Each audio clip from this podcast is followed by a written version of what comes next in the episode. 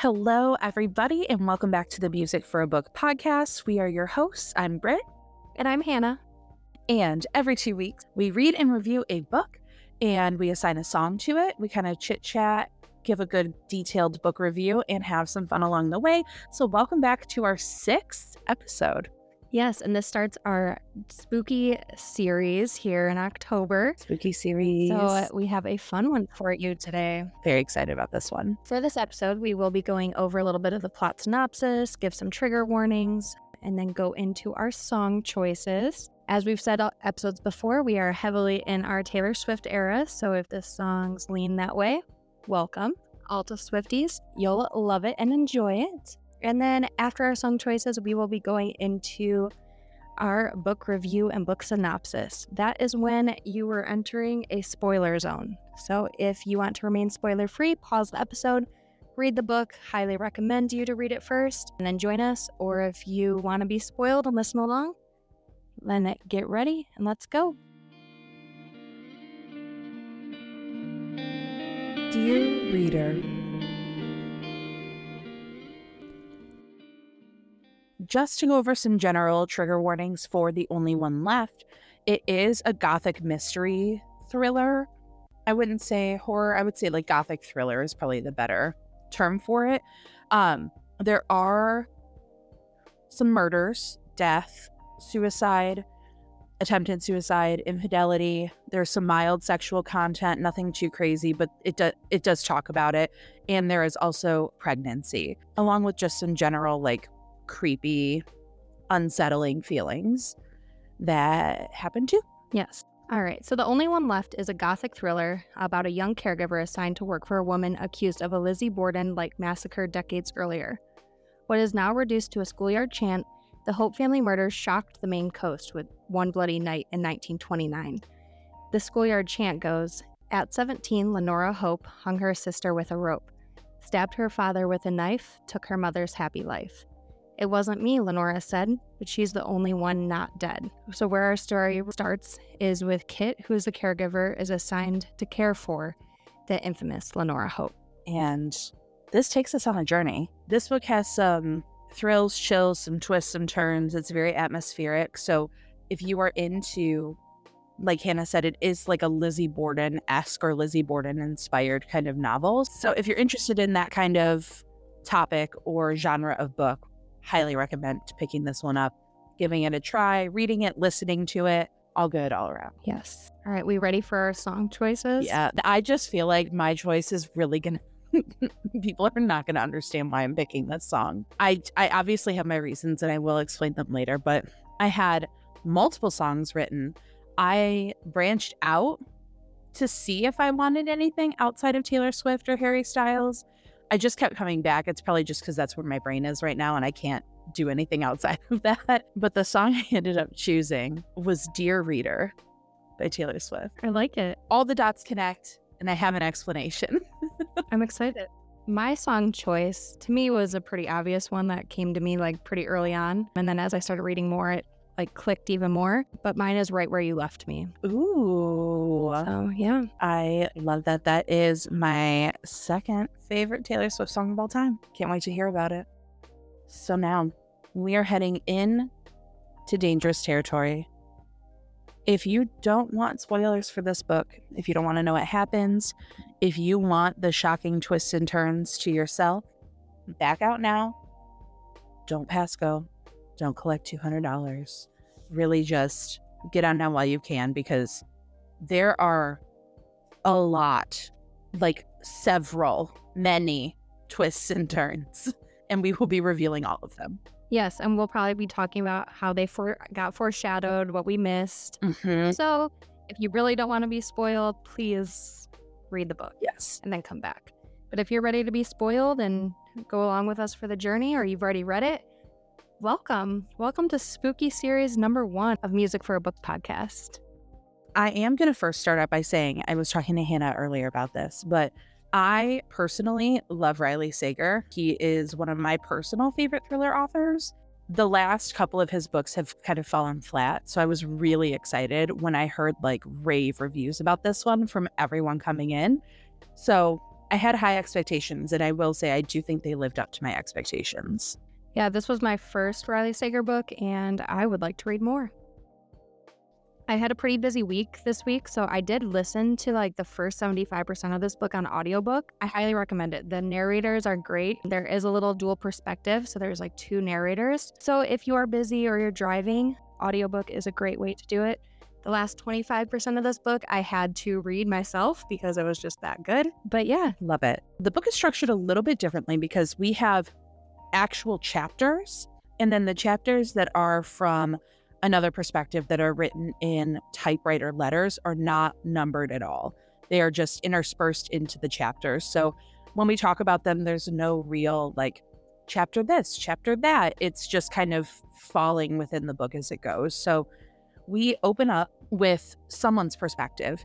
This is a non chaptered chapter. And it says, We're at the typewriter again, Lenora in her wheelchair, and me standing beside her as I placed her left hand atop the keys. And so we are to assume that this is a caregiver of Lenora Hope. There is a little transcript of their conversation from the night before there. And it says, I want to tell you everything, things I've never told anyone else. Yes, about that night because I trust you. In the caregiver's perspective, she's like, I do not trust Lenora.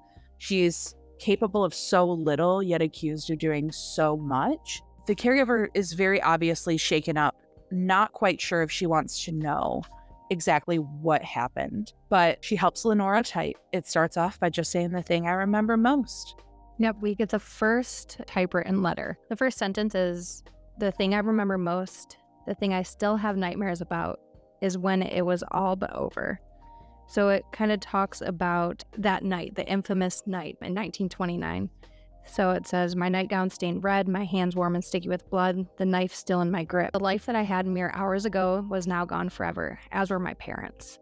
So obviously, right, we know that it's about that night. The rhyme that we said, right, that was Lenora Hope killed her parents, hung her sister, and she was the only one alive.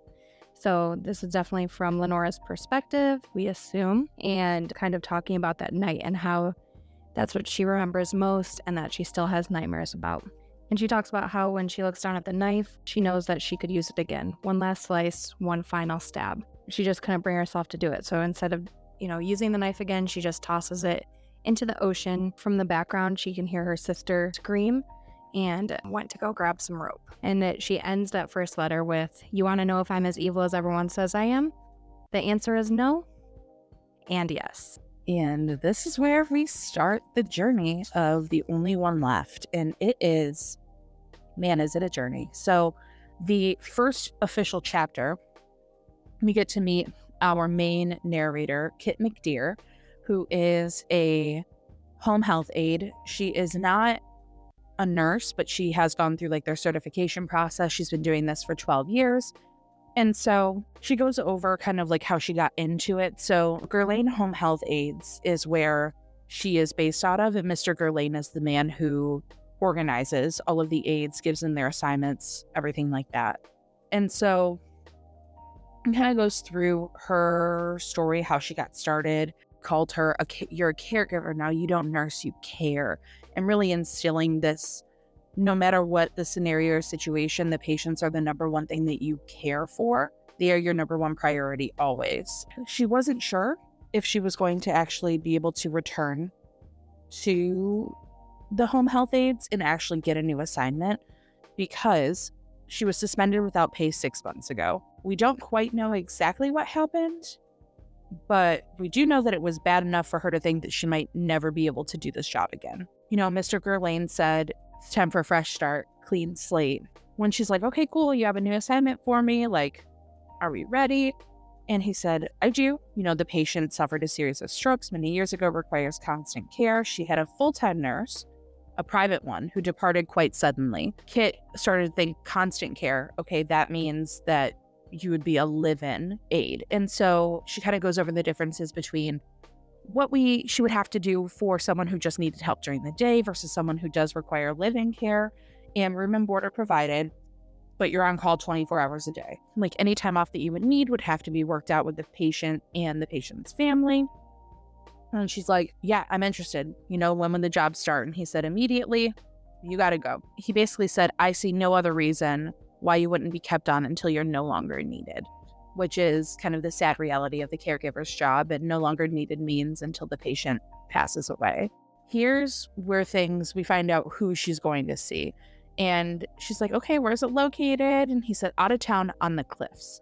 And the cliffs are this place that's kind of too good to be true. These are like rocky bluffs, they overlook the ocean, they're reserved for like the tip top wealthy. This book is also set in the 80s, that should be noted. Mm-hmm. So she's like, okay, I mean, what's the catch here? Like, this sounds pretty amazing to me. She had been living at home with her dad in her childhood bedroom. She's like, I just got to get out of here. Like, I gotta. She had been hooking up with this kid, Kenny, the neighbor kid who was far too young for her. She's in her early 30s. He was in his early 20s. She was like, we can't, we can't be doing this anymore. And so she asks, like, why did the previous nurse leave? All he was told was that finding a replacement has been a problem. And this is why. When she asks who the patient is, he said, Lenora Hope. Yep. Yeah, it's just the immediate shock. She said she was flabbergasted. She never had experienced an emotion quite like this. Yeah. And so Mr. Gerlain is like, oh, do you have a problem with the assignment? and, you know, like we said, right? She's been suspended. Like, this is her first assignment back. And, you know, she thinks to herself, like, yes, I have a problem. Mr. Gerlain thinks I'm guilty still. And, you know, he has no legal grounds to fire me, but maybe giving me this, like, sketchy assignment might change his mind and get me to quit, right? Is kind of what she's thinking. Her response is just considering what she's done, I don't think I feel comfortable taking care of someone like Lenora Hope. And Mr. Gerlain is like, well, she was never convicted of any crime. Since she was never proven guilty, then we have no choice to believe she's innocent. I thought of you, of all people, would appreciate that.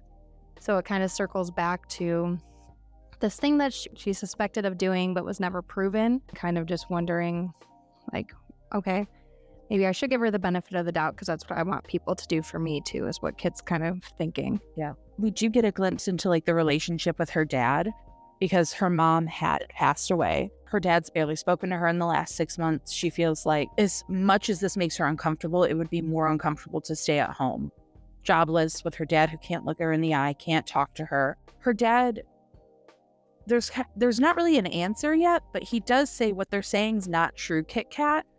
And so he's trying to make her feel better about the like the situation that we don't even know about yet. And he's devastated over everything. Kit feels lost and she said, "You know what?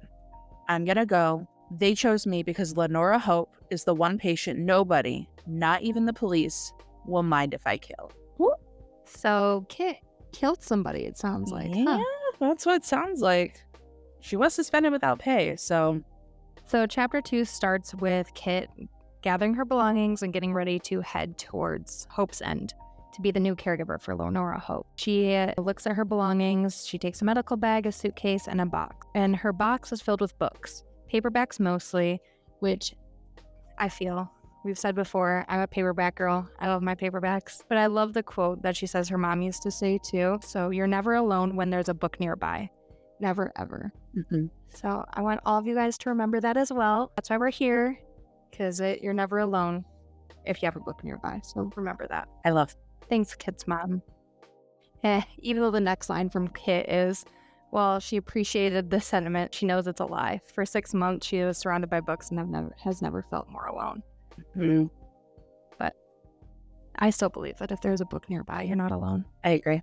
As she is getting ready to leave, her dad's in his La-Z-Boy watching TV eating a sandwich. She believes that he has a girlfriend that he's not telling her about, that he heard them talking in the living room last week and she was surprised by like the sound of another woman's voice and that her father snuck out the next night and she says like he was either too afraid to admit he started dating or maybe too ashamed to risk her bumping into his new lady friend. And so now she is the one sneaking out, leaving the situation, keep avoiding it, and on to her next adventure. Mm-hmm. As she's leaving, she does run into her little friends with benefits, Kenny from next door, and he asks, Oh, are you moving out? And she just tells him that she got a new assignment. She was 11 years old when Kenny was born. So she's like, this has to stop. Like, this is not going anywhere. And then she goes back her last trip into the house and she runs into her dad and she tells him, you know, Dad, I'm leaving. She says her father almost sounds relieved. And she tells him that she's back on the job and that her new patient's a stroke victim and lives out on the cliff. She says he doesn't even like show any emotion and just says, okay. And she says how if she were to tell him the name of like her patient, that would definitely get his attention, but she's going to keep it to herself because she also thinks that knowing that she's taking care of Lenora Hope, that he might think less of her. And she says she'll check in every two weeks with him, and he just says, no need. They don't have a goodbye, just silence as she leaves, and she just feels invisible. And uh, she doesn't want to say goodbye because she doesn't want that silence to be met on the other side. So she just leaves. And says good riddance to that house. We're heading up to Hope's End with Kit now. And as she's driving up, she's kind of reminiscing on conversations with her mom about how it's not even how the other half lives on the cliffs, but it's rarefied air.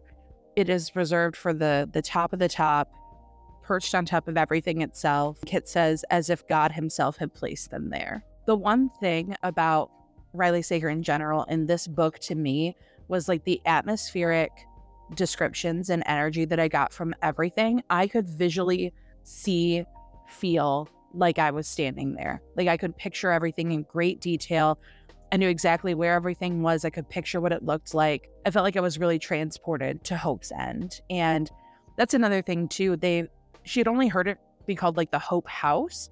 She's like Hope's End. It strikes me as oddly apocalyptic for the name of an estate, especially considering what happened there. So she said, you know, her knowledge doesn't extend far beyond the Lenora Hope school ground rhyme that everyone had come up with. But real quick. Yeah. So this house, I don't know if you read a series of unfortunate events, but it reminds me of like in early in the series, there's this house that they described as like on these stilts and it just like sways back Ooh. and forth. Yeah. And like I just picture like this house similar. Yes, I did not read it, but I did like, watch like some of it. So no, mm-hmm. yes. And Meryl Streep in the movie, it was Meryl Streep was their guardian during that time. Mm-hmm. But um, but that's just what I pictured is like this house that like just moving. Like, is like yes, yeah. It's almost like it's alive. Mm-hmm. Yep. And so sorry cut you off, but no, God, you're fine.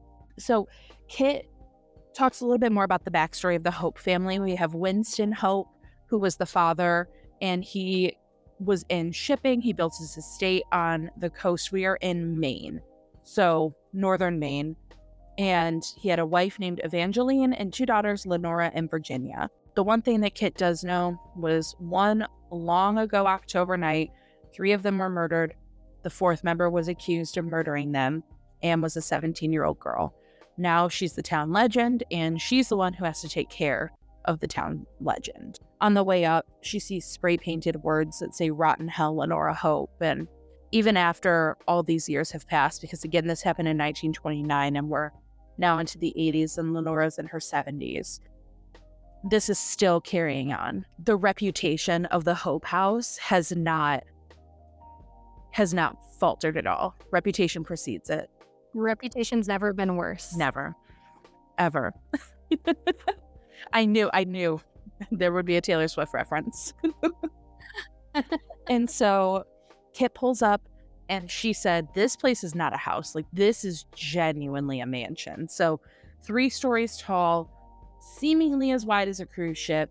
And it is right on the edge of these bluff cliffs. Excessive amount of windows, marbling detail, sculpted like sculptures put in. She said the chimneys across the house looked like candles across a birthday cake. There were just so many of them. At the gate, there was a little intercom system, and she buzzes herself in, and a woman interrupts and says, Come up to the house.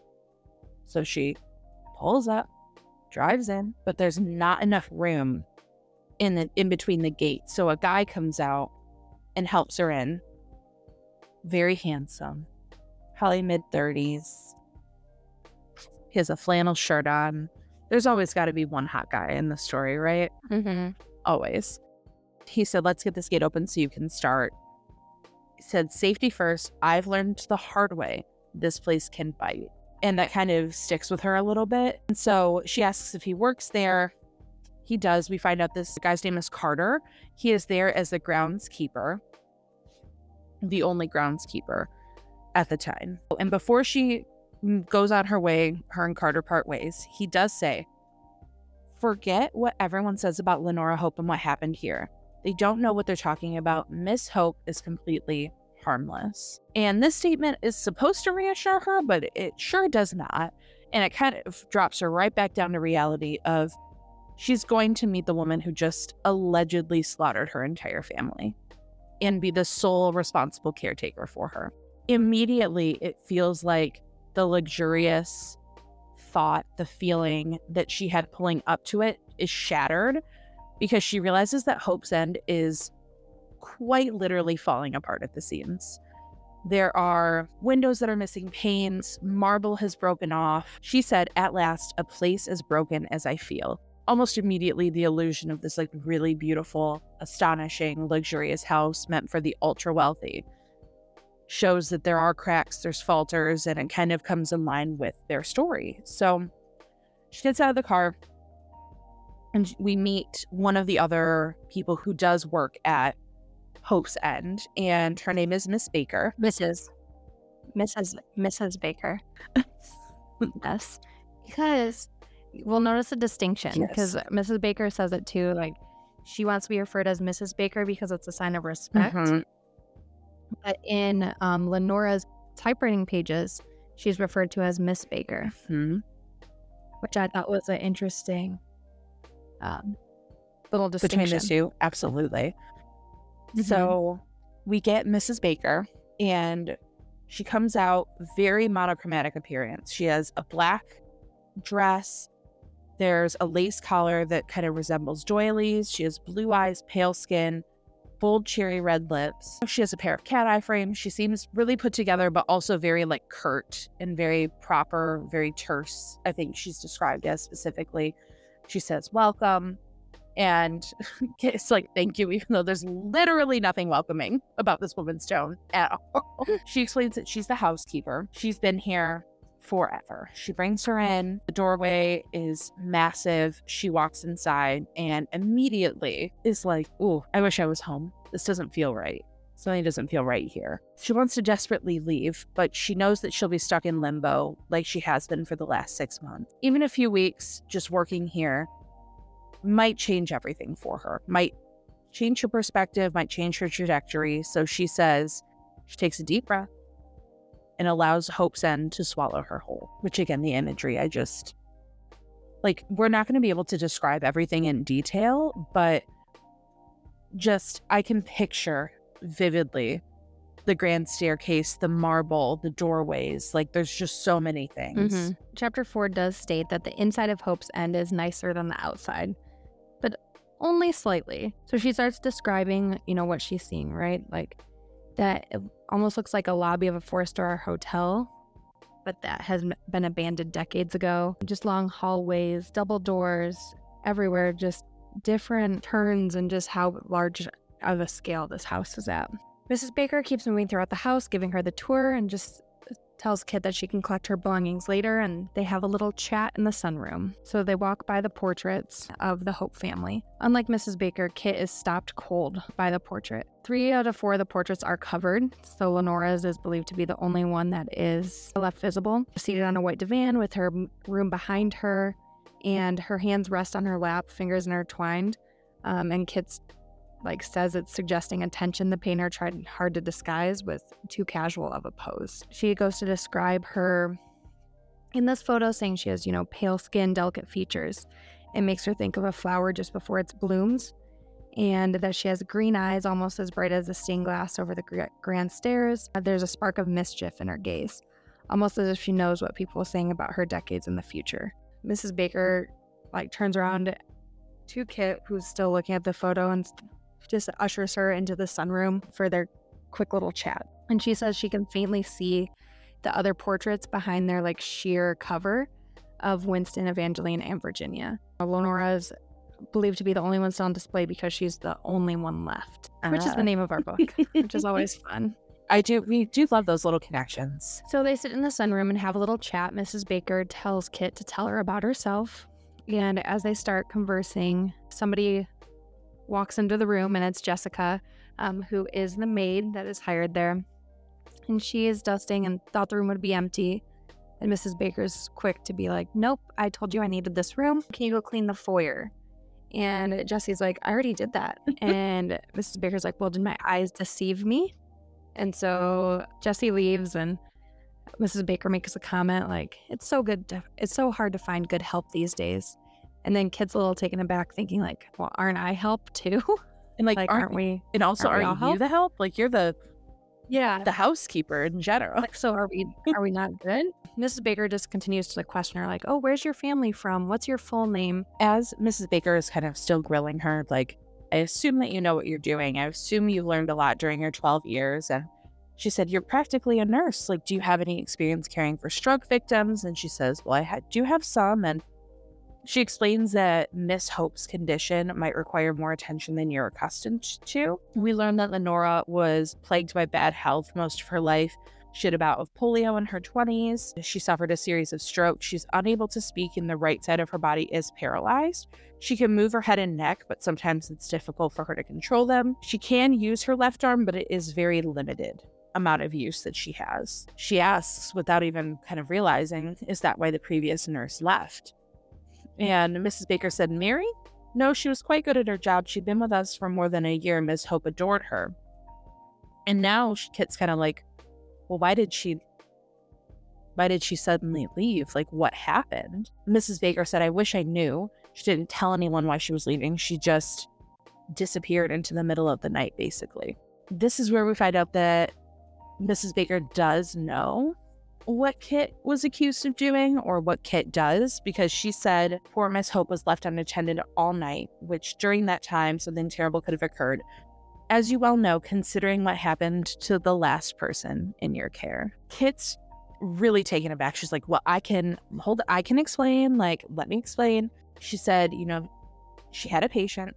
She was sick from stomach cancer when they found out it was far too late and it had spread everywhere. Surgery wasn't possible. Chemo only went so far. It was really just a bad situation all around. So they just kind of had to keep her comfortable, wait till the end rolled around, and the pain was terrible for her at the end for this patient. The patient's doctor gave her fentanyl, a prescription for it, and it was to be taken sporadically and when needed. She gave her a single dose of fentanyl, monitored the pain, went to bed. Next morning, she woke up and she found out that her patient had been non responsive. So call 911. EMTs came in. That's when she had noticed that the bottle of fentanyl was still on table next to the patient. The fentanyl bottle was empty. Only one pill remained in the bottle. Mrs. Baker is like, Well, do we think it was intentional? Kit goes, Yes, I think she knew exactly what she was doing. Kit says, Well, leaving the bottle within her reach was negligent. Like, I don't disagree about that. But everyone thought the worst of me. I did not give her those pills. I did not intentionally leave them there. That was a complete and utter mistake. She took them on her own. I didn't force the pills on her. Kit was never actually charged with a crime. Now she's back on the job, and most people just kind of assume the worst about her. Mrs. Baker asked her if she did intentionally leave those pills out, which is kind of a bold question, but I mean, if she is going to be taking care of someone that's in her care currently, it makes sense. And she said, an honest one. It's an honest question, which deserves an honest answer. Kit just asks her, Would you believe me if I said no? She says something that I thought was really interesting. And it said, Those of us at Hope's End aren't like most people. Here, we give young women accused of terrible deeds the benefit of the doubt. You know, everyone thinks Miss Hope is the person responsible. And Kit goes, Is she? Well, is she? You're going to ask me, basically. And Mrs. Baker goes, Would you believe me if I said no? And I really liked that kind of hint of like, well, we're one and the same here. You're like us, we're like you. Just come in and do your job and we'll be good. The one thing though that I did have tabbed was she's Lenora Hope's new caregiver. And she said, It doesn't matter that I lied to Mrs. Baker, not just about my previous patient, but about Lenora Hope. They head down the hallway. They're going to give the rest of the tour of the Grand Hope's End. And she said, Lenora's oil painted eyes seem to follow us as we pass. What is Kit lying about? What's she what's she lying about? Right? I had like the worst feeling about Mrs. Baker immediately. I couldn't place it. I didn't know why. Right. But there was something about her that I didn't like and I didn't trust. Yeah. Mrs. Baker and Kit continue their little tour up to Lenora's room. Mrs. Baker says, you know, budgetary restrictions. We only keep a small household staff. So there's Carter that takes care of the outside, Jessica, who takes care of the inside, Archibald, or Archie, as we will refer to him as, cooks, and Kit's just, you know, boldly asking these questions. So she asks Miss Baker, Oh, what and what do you do? And Mrs. Baker is like, Well, I'm the housekeeper. She just says that she keeps the house in the best condition as possible under the limited circumstances. And with Miss Hope unable to serve as caretaker of the state, she has assumed this burden. So she describes how long she's been with Miss Hope, and she says decades that she arrived in 1928, hired to tutor Miss Hope and her sister, that she was only 19 herself and she intended to stay a year or two. And that plan changed following the incident as she left and went to Europe for a little bit of time. And when her fiance died, she chose to return to Hope's End and devote her life to Miss Hope's care. And Kit notices that, you know, Lenora's kept upstairs, asks if there's an elevator, and there's not. So uh, Kit's kind of like, uh, how do I take her outside? Like, she can't be just staying in her room all day. Mrs. Baker just says, you know, Miss Hope hasn't been outside of this house in decades. It will never happen that she will never leave her room, that that is where she is to stay. We kind of get a little bit more feel of the house too, like saying it's alive almost, right? That it like tilts and shifts and you know, you touch a doorknob and it swings open and just kind of goes over more of the the instability of this house that's sitting on the edge of a cliff and she shows her her quarters and tells her she needs to change into her uniform, which is a which is a little nurse uniform. Yeah. It I was just picturing like the little Halloween costumes, like the spirit Halloween nurses uniform. I was like Right? a little too short. Yeah. And so she finally meets Lenora Hope. I just like the way she's described. She says she sucks in a breath when Mrs. Baker opens the door, feeling the need to brace herself.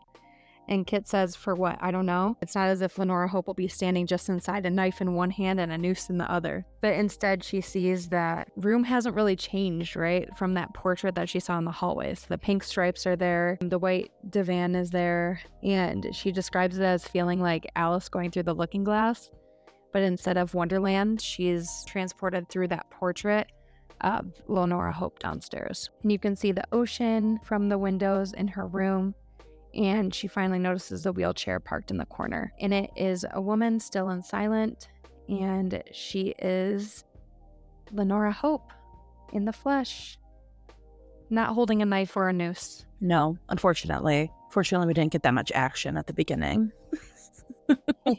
we highlight again here that it isn't until Lenora lifts her head that she sees a single bit of color. So she thinks that basically Lenora is described as like just being a ghost. Like it's the ghost of Lenora.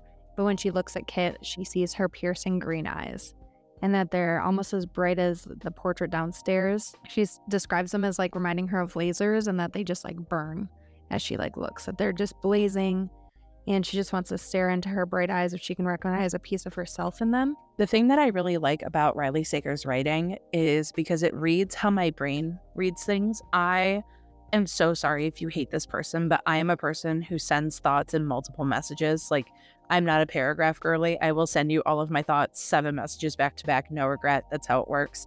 But this is how he, I feel like the staccato on which he writes makes the pacing seem very intense. And it's like, little thoughts interspliced together and there's kind of this overwhelming sense of dread and i think he does an amazing job of that through most of kit's chapters where these moments of like oh god what's happening? just kind of sliced together in these little bits. Like here it's just the chant of lenora hope where at 17 lenora hope and then it cuts to i wonder if i should be scared hung her sister with a rope because i am stabbed her father with a knife even though there's no reason to be scared took her mother's happy life. And that was one of the things that I just loved most from like a reader's perspective of the book because the pacing of it it was like a slow burn and a slow build, but I still felt like it was like there was enough there to keep me interested in what was going on. Definitely. Um, and I think listening to it too, it just like went by so fast, even though, you know, we talk about a lot of these books, like major plot points don't happen to like 75% yeah. in, um, you know, like major like twists and turns. But this one didn't feel like it dragged on to get to that mm-hmm. point. Like I enjoyed a lot of before then too. Yeah. But I'm not a paragraph girl either. I will text you multiple times as I'm yeah. thinking. I just have separate thoughts and they need to be able to be replied to separately. yes, if you saw mine and Brittany's actual like text thread, you would understand. It's a disaster. Kit's walking up to Lenora, introducing herself, saying, Hello, Lenora. And Mrs. Baker interrupts her and says, Miss Hope. The help must never refu- refer to the lady of the house by her Christian name. And she said, Sorry, hello, Miss Hope. And so it feels like Lenora doesn't even acknowledge her and she feels like she's kind of bracing for impact. She introduces herself and says, I'm Kit, Kit McDeere. And Lenora's eyes kind of lock back onto her own. And she said she feels like she sees curiosity and there's just something about the way she's looking at her that kind of strikes her as odd. Like she's seeing a reflection in a mirror staring back at her. And so she asks her, you know, would you like it if I took care of you from now on? And she nods. And that was the start of her journey as the caregiver for Lenora Hope. We move on to another letter. And in this letter, it's detailed about her and her sister's kind of rivalry that they had and how the disparities that they had between them growing up and how different they were, how obvious they were, and how the relationship was pretty much non existent. You could consider it strained, but I would say it was probably more non existent at that point. And in this letter, we just see her getting painted by Peter Ward, who's doing the family portraits. And she's dreaming of Peter looking at her like a woman and desiring her and wanting her and just wanting more out of life, wanting more out of Hope's End. How she said Hope's End was her father's tribute to himself. And he wanted to show everyone how rich he was, and she just wanted more out of life. She wanted the love. But what she did note was that even though she was desiring these things, it was her sister that was kind of acting on them. So her sister would come up behind Peter and flirt with him and say, Oh, you really are the most talented man that I've ever seen. And it just continued to build this kind of gap between the sisters. She continually referred to her sister as someone that won every single time. In regards to this game that their father would play, where he would lock them in a room person that went the longest without begging to be let out would get a prize. It's usually money or dinner or a gold bracelet, and how she won every time. But it wasn't just those games. She won at life. She was the the one who was really living in this materialistic life, whereas she was sitting there going, I just want to be out of this prison of this house. I want to live my life. And she said her worst fear was basically just being trapped in her room all day, every day, and never leaving. Just kind of getting a little glimpse into what their relationship was like with both their father and each other. So the next chapter goes into Kit and Mrs. Baker talking about Lenora's routine. So that she has a Walkman that she can listen to, books that Jessica's been reading to her on, different things. They talk about Lenora as if she's not even in the room with them. Kit asks Mrs. Baker, What does Miss Hope do for fun? And Mrs. Baker is kind of taken aback, like, fun? She doesn't have fun. yeah. She has nothing in her room all day. She notices that there's a typewriter on the desk and asks if that's for Miss Hope. And Mrs. Baker says, you know, in her youth, she wanted to be a writer. And when Mary, the previous nurse, discovered this fact, she bought a typewriter with the intent of teaching Miss Hope how to use it. And she says that Mary never taught her how to use it, but Mrs. Baker says that she did learn how to communicate by tapping her left hand. So that's really the only thing that she has control over. So it's once for no and two taps for yes. As they're going through the routine, Kit kind of looks over at Lenora and does notice a bruise on Lenora's forearm and just wondering what that could have been from. Mm-hmm. As she's going through doing her typical things with Lenora, you know, all of her reflexes react in the way they're expected to, even for someone who is paralyzed, who has weakened muscle function. So she takes a snow globe that's sitting on like a sideboard in the room. It has an Eiffel Tower inside. She puts it in Lenora's hand. It's heavy, and her hand kind of like trembles under the weight. And so she's just trying to figure out what capacity Lenora has with her with her hand. So she starts asking some questions like, Have you ever been to Paris? She says no. Who gave you the snow globe? Was your parent? She says yes. And she asks Lenora if she misses her parents. And Lenora kind of pauses and thinks, but she taps twice for yes. And she goes, And your sister? Do you miss her too? And Lenora had a single tap, one so adamant that it actually hurt. No, she did not miss her sister we do get to see how much function Lenora actually has when using something like the typewriter. So Kit's curious. She, yes, so she wheels Lenora over to the typewriter, mm-hmm, to the yep, desk. to the desk, just to see what's going on with the typewriter. And so Lenora seems super happy, very pleased with this. She can't quite do it herself. You know, Kit has to hit the the return bar to bring the carriage back and press the space bar for her. So she needs help, but Lenora's hands can physically type out letters. Lenora starts typing on the typewriter and she pulls the line up and it just says, Hello, Kit. Because Lenora can't speak. This is her only method of communication besides those tap. Lenora starts typing, pecks along these keys, and what she said is, My body is dead, but my mind is alive. This is another thing that reminded me of Taylor me too. Swift. Oh, literally, I was like, Oh, my mind is alive. Yeah, there's a. If you haven't watched it, I uh, highly recommend a good laugh is to look for the video of Taylor Swift after LASIK surgery. Specifically, Um, the Jimmy Fallon interview. If you want to see her reaction before and after. Yes, um, but she's like you know coming out of anesthesia or whatever, and just the thing she says is hilarious. But one of the things she says is, "My mind is alive," and it's just funny. You got to watch it. Yes. So, you know, Lenora and Lenora's mind is alive, just like Taylor's with the banana. Kit is visibly shaken up, so Lenora types out, Don't be scared, which does not ease her at all. she says, the next line that she says makes it even worse because Lenora types, I can't hurt you. Not I won't hurt you, not anything like that, but I can't.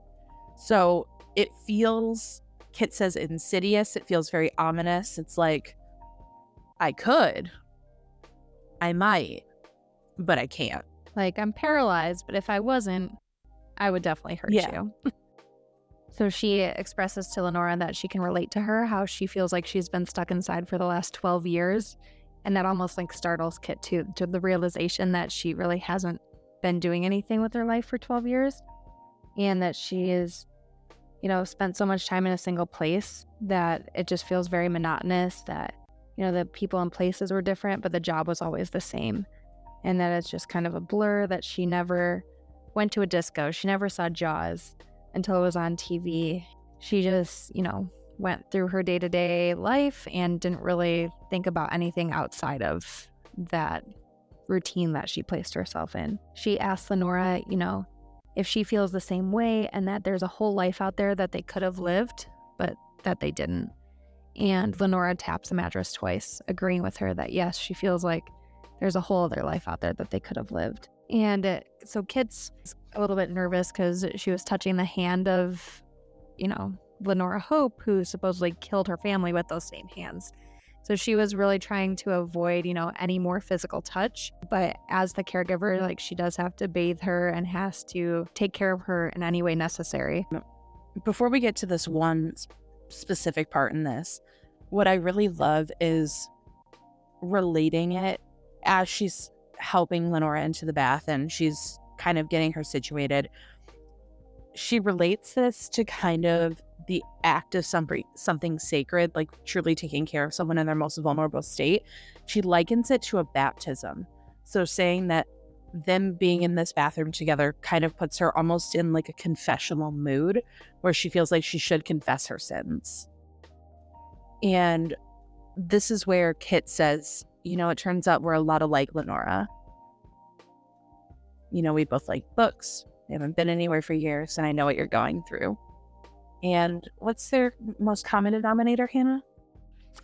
You know, Kit finally says, Well, that's the biggest thing we have in common that everyone thinks I also killed my mother. Well, so wait, Kit killed her mother? Was that the patient? Hmm. And so, very interesting. Kit was so afraid to be taking on someone like Lenora, but at the end of the day, she feels like she has so much in common with her at the same time. So, we do then get to see exactly kind of what happened on the back end with her mom. She would have cared for her mom for free, but her parents insisted on hiring her. So she was officially hired through her agency to take care of her mom. She left the patient she had been caring for and she moved back into her childhood home and started taking care of her mom. She was not prepared for this. It was, she's in agony. She's begging doctors to help them prescribe pain medicine for her mom. He wrote out a prescription, and two weeks later, her mom died of the fentanyl overdose. So, to the untrained eye, she said it might feel like an accident.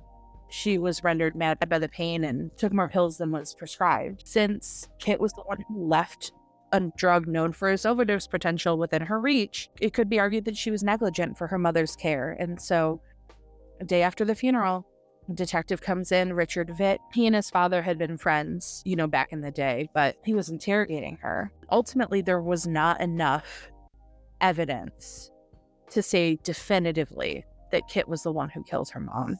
And she kind of has this tumultuous, contentious relationship with Detective Vick moving forward because even though he couldn't actually prove her guilty, there was just something inside that he felt accusatory told, toward her no matter what. Everything kind of fell down like dominoes, she said.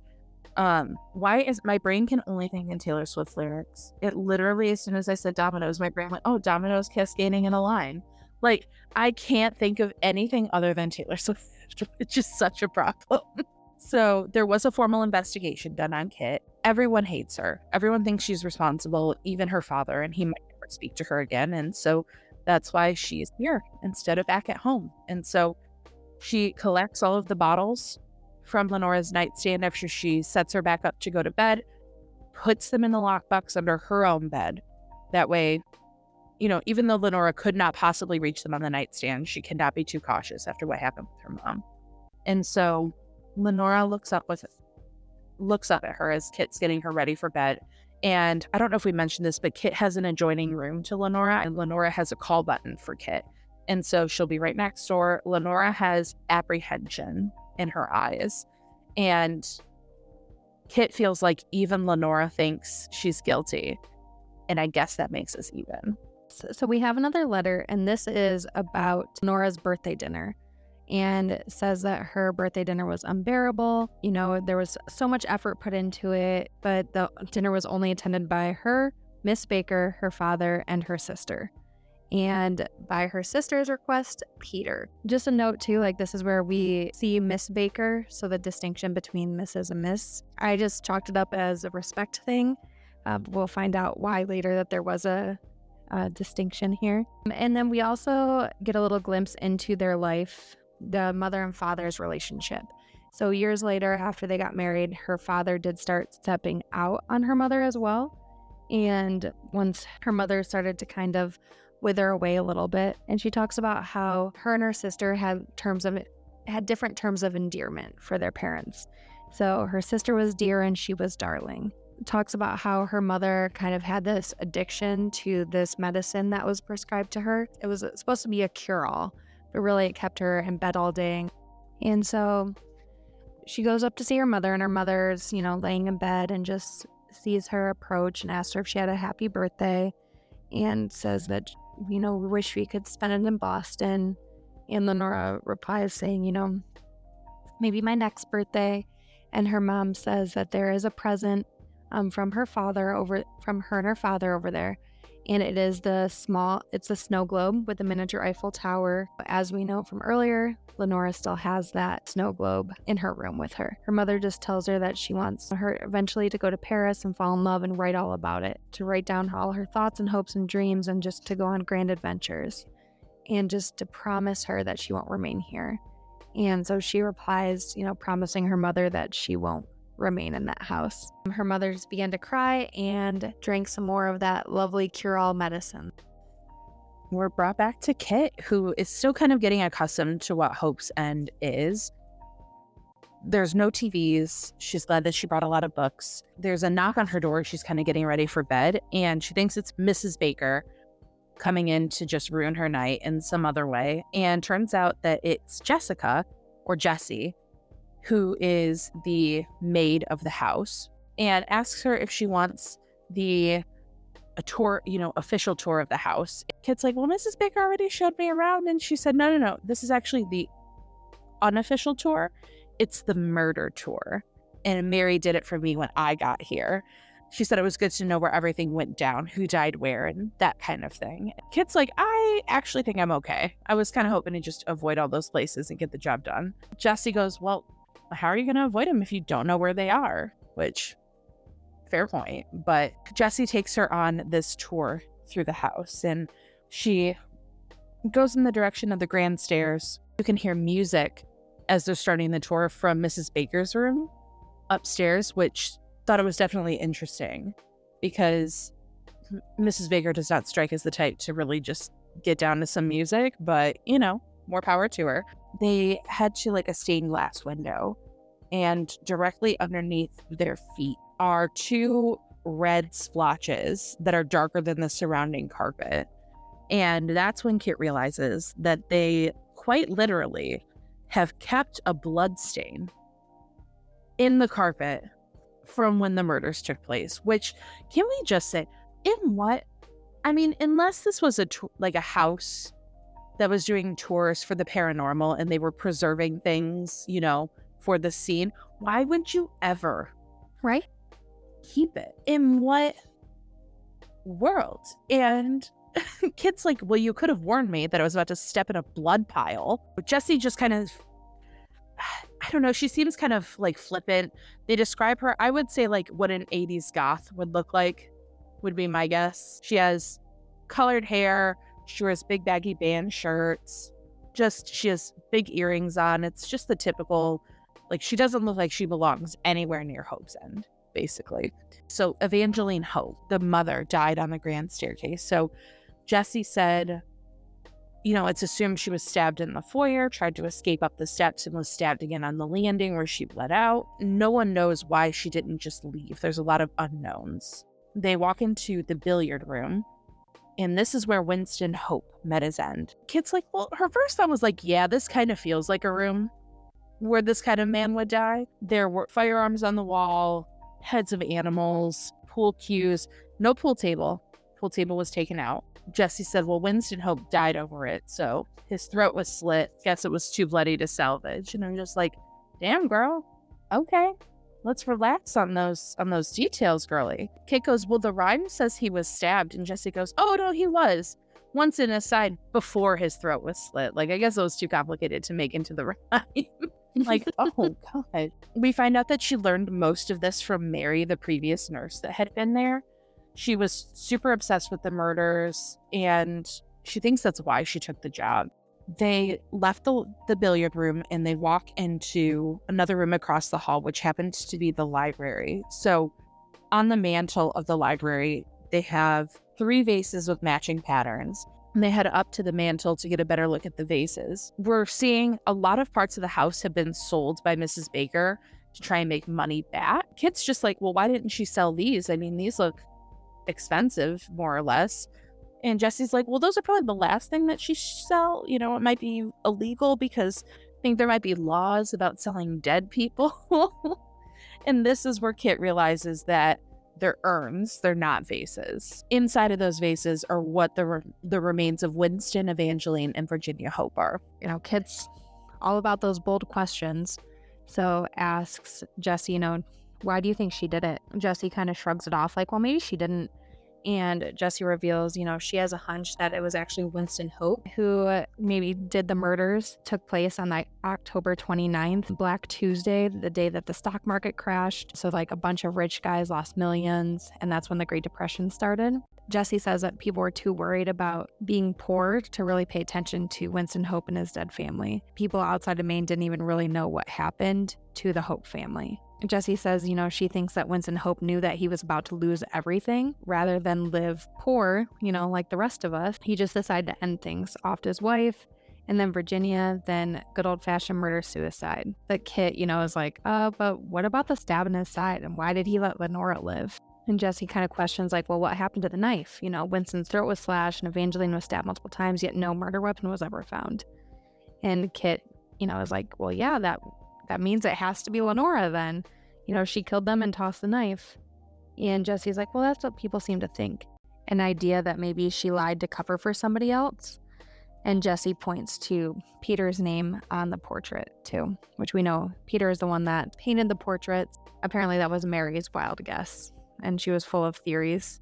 Jesse then takes her into the last stop of the murder tour, which is the ballroom, where Virginia Hope died. There's large mirrors all around the wall, three chandeliers in the ceiling. Jesse's like, Oh, don't worry about where you're walking. Virginia died up there. She points to the chandelier, and there's one that hangs like slightly lower and at an angle than the other two. Yeah, so they're in this they're in this ballroom and Kit asks, like, I wonder why Virginia was hanged when the other ones were killed with a knife. And this is kind of another one of the mysteries that we had. Jesse goes, Well, you and everyone else, I guess we could always ask. And Kit's like, Well, Lenora can't really answer. Even when she could, she didn't say mm. much. And Jesse goes, I meant Virginia. What if Mary's right and Virginia really is haunting this place? So Jesse runs to grab a Ouija board, just leaves Kit, runs to grab it. And Kit's very like, Come on, are we a little old for this? Like, what's going on? They use the Ouija board. Jesse's like, is there something you want to communicate to us? And so the planchette moves, and Kit's like, there's no way. Like, Jesse's definitely doing this. And so Jesse's like, please identify yourself. And the planchette slowly slides to the middle of the board and starts writing out Virginia very slowly, V I R. All of a sudden, the planchette kind of moves again. And there's this like touch of fear in Jesse, too, to where Kit's like, whoa, whoa, whoa. I can't this house is creepy enough. Like, we should not be doing this. Jesse said, Virginia, did your sister murder you? And the planchette moves to the other side of the board and says no. They wrap up. Kit gets a little mad at Jesse because it's very obvious that Jesse's playing a prank on her, like trying to scare her. She just tries to figure out what happened to Mary because now Kit's getting settled in and she's like, why would someone who got along with Lenora, really liked this place, seemed to be liked by all of the other service staff that's there. Why would she just disappear in the middle of the night? And why would she leave her things? Because in Kit's room, which was Mary's room, her things are still there. Like her medical bag, her clothes, everything is still in place. Lenora presses her call button and Kit walks into her room. Lenora motions towards the typewriter and she starts typing things out to Kit. Lenora types out, I want to tell you everything, things I've never told anyone else about that night because I trust you. So Kit's definitely intrigued. Also says, like, you know, I'll think about it. Carries a typewriter back and just returns back to her room. Kit is just having uh, trouble sleeping. She says sleep doesn't come easy. She lives in a mansion teetering on the edge of the ocean. And then she also hears like footsteps and she realizes where it's coming from. It's coming from Lenora's room. And so she opens the door, peeks inside, but there's no one there. Just Lenora exactly how she left her. Kit wakes up the next day, she checks on Lenora, and of course, Lenora is in the same place that she found her, but she does notice that like the floor has sloped a few degrees overnight, or at least that's what it feels like. The shower is tilted, when she wakes up, her mattress is kind of sloped down and the blankets are kind of pushed toward the edge of the bed.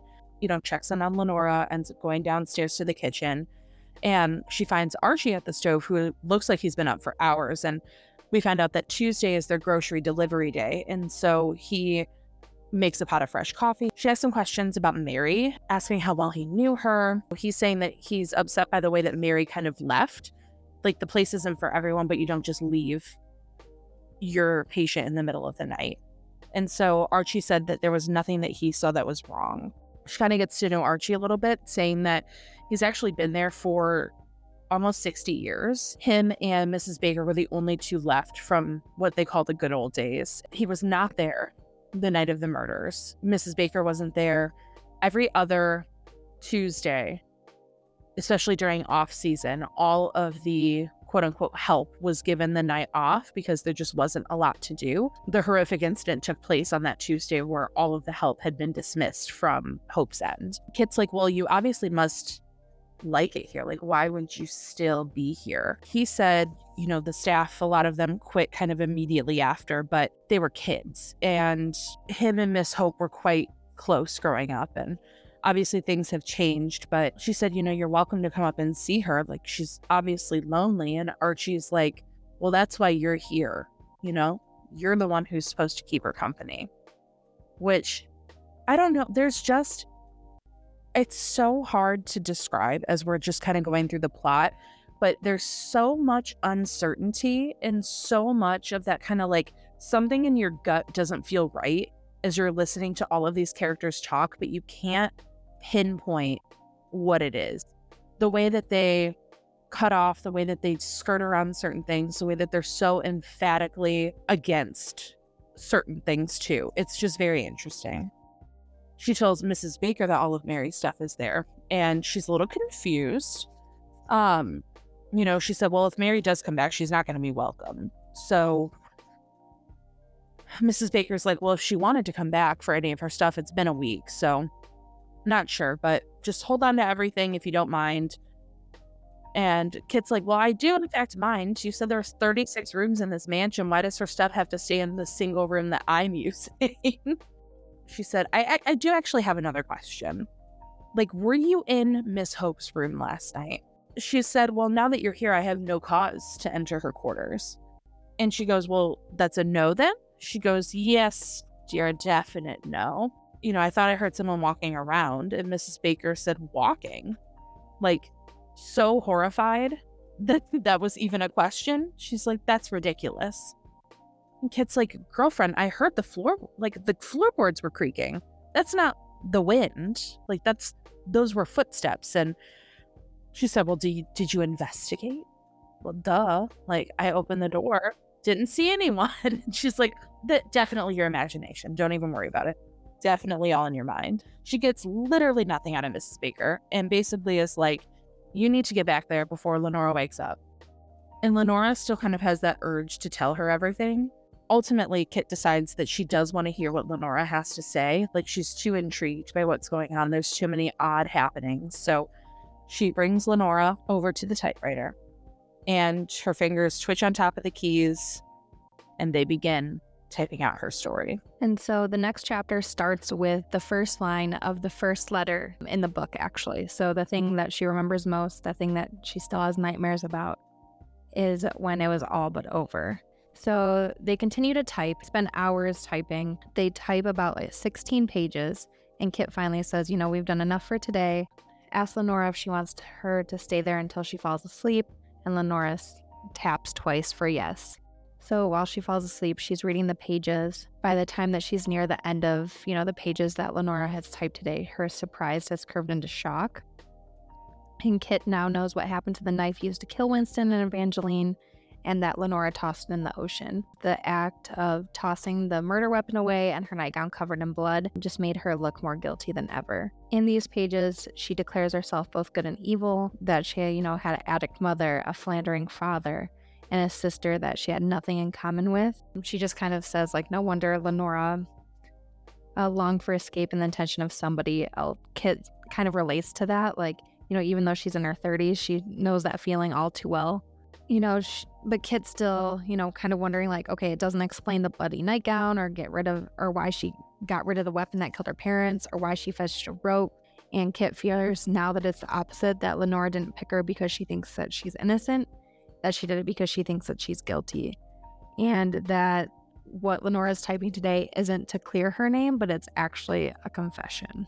Kit takes those pages and she puts them in the lockbox under her bed and she keeps them there. Like, those are not getting out. Those are her pages. And she hears like these cracking, scraping noises coming from outside. It's dark out, but she goes, maybe this is what I was hearing last night. So she goes downstairs to the terrace. She notices that there are shingles from the roof that have fallen. Some are intact, some are shattered, but that could definitely have explained some of the noises that she was hearing. They have the terrace on the outside that goes down to a railing that overlooks the bluffs, but the metal railing is quite short.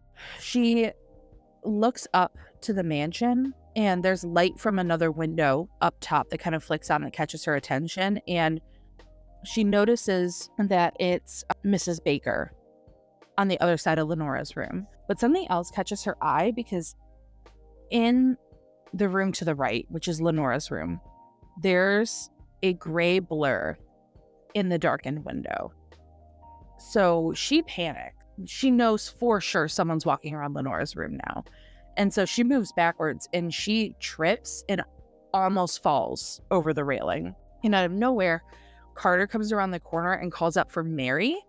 And so he apologizes because he thought it was Mary because of the uniform, about the same size. And he thought that she was going to topple over the railing. So she's really panicked. And he said, You know what? Let's go sit down for a few minutes. And he takes her inside of his cottage, which is the groundskeeper's cottage. So Carter's the only one that does not stay in the main house. And honestly, he likes to keep it that way. He um grabs a glass. He puts whiskey in both of them and said, What I thought was interesting was he said, You know, drink up, it'll calm your nerves. And Kit's like, Well, Mrs. Baker probably would not approve of this. And he said, Mrs. Baker probably has three glasses of Chardonnay under her belt and is now working on number four. Girlie likes her wine, you know? And yep, don't blame her. No, literally. And so Kit's like, Well, she seems so serious. Like, that seems a little out of character for her, but you know, Carter's like, Of course you didn't know that. You just got here. Just give it some time and you'll know all of our secrets. Kit's asking her standard round of questions of what do you think happened? How well do you know Mary? Why do you think she left? And she gets to the question about, you know, who do you think was the murderer? Who was the culprit? She goes, "Oh, was it was it Winston Hope or was it the painter? Was it Peter?" And he goes, "Neither. I think it was Ricardo Mayhew." She's like, "Who?" I'm so, like, "Who who is this?" And apparently it was the groundskeeper at the time, and he and his wife Bernice were living on the grounds. And so she worked as a kitchen maid, and he was one of the groundskeepers. And apparently, Bernice, the night of the incident, had gone into town to watch a movie with some of the other servants.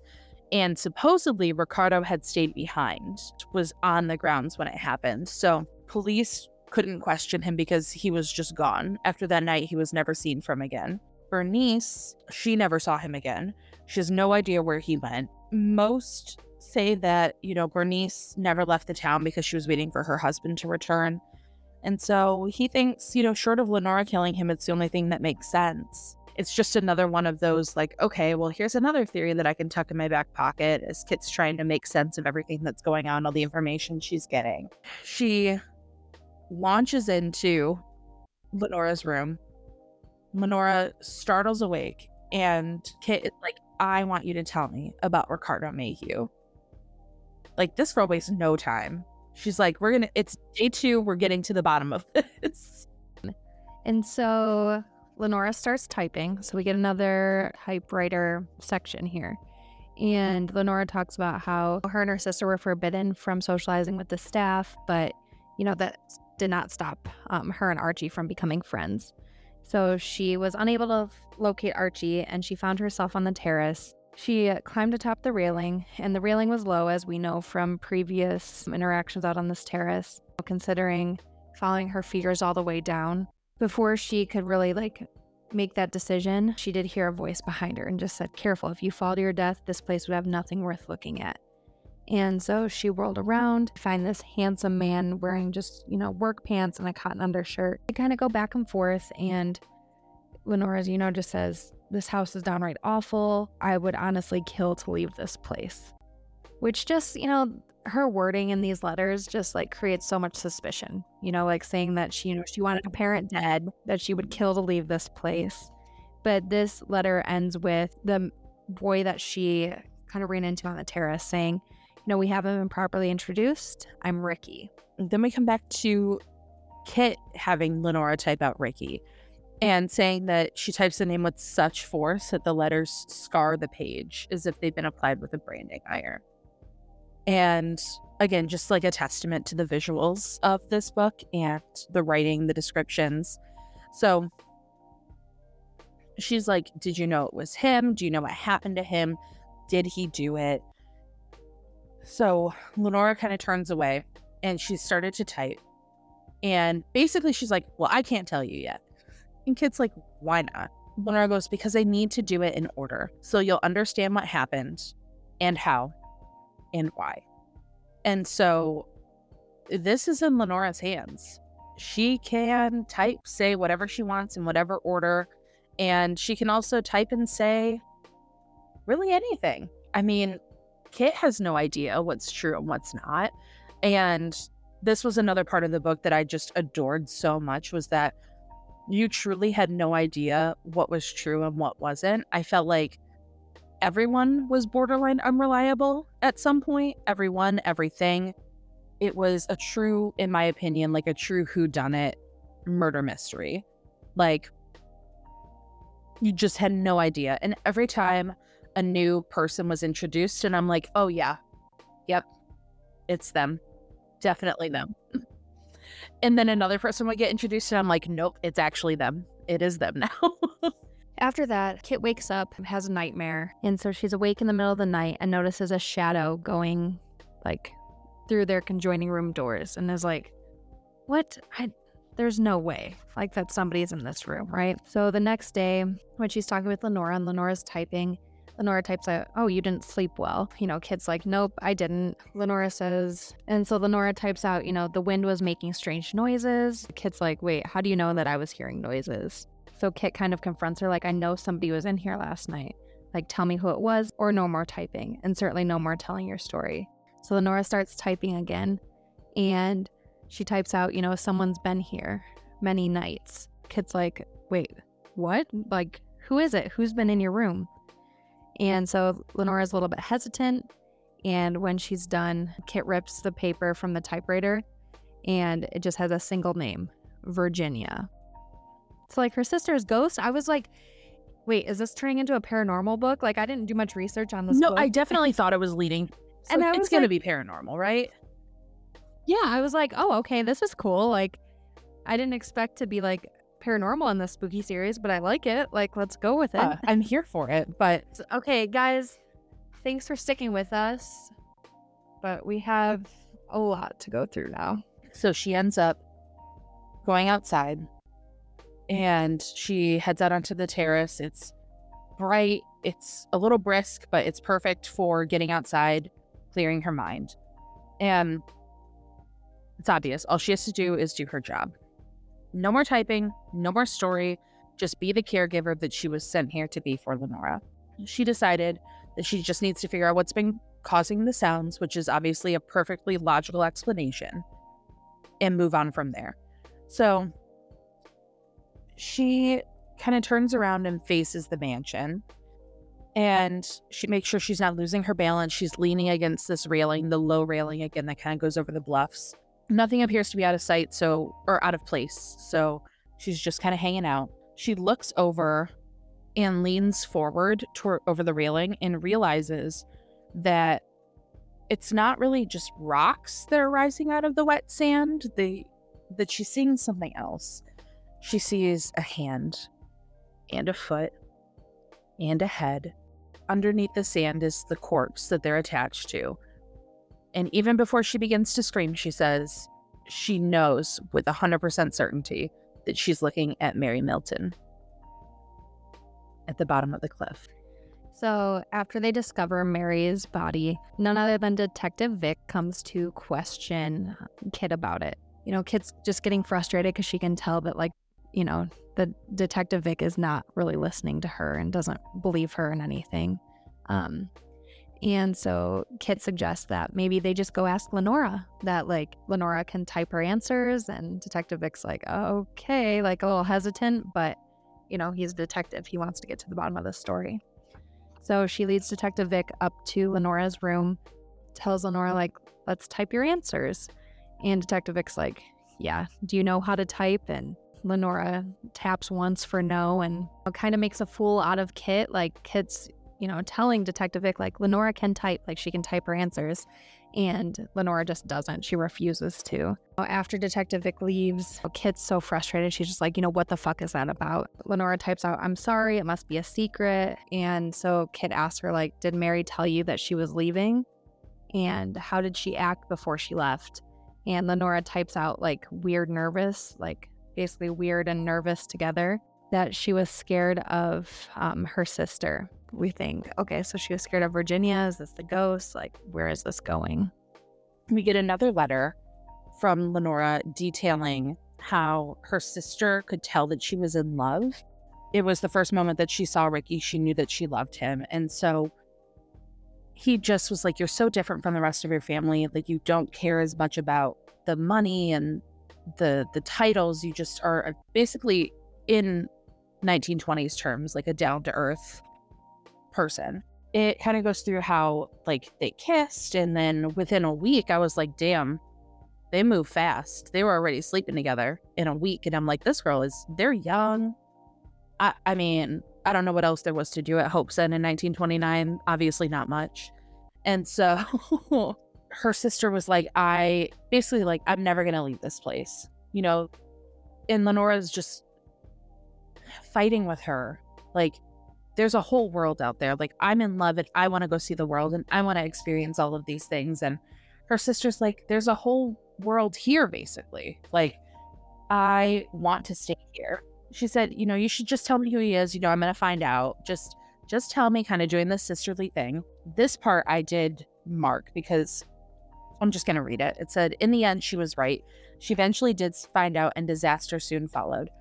At least she also got her wish. All these years later, she's still here roaming the halls, and she's never going to leave. As long as Hope's End still stands, my sister will remain. And I was like, bitch, is this place haunted? It has to be. Right? Like, this shit is haunted, a hundred percent. Right? It's spooky season, guys. Like, you know, surprise, we went paranormal. Mm-hmm. so then Kit goes to talk with Jessie, so Jessie is obviously upset now that we found out that Mary, you know, has died. And so Kit starts to question um, Jessie about like Mary's behavior and if Mary was scared of anything.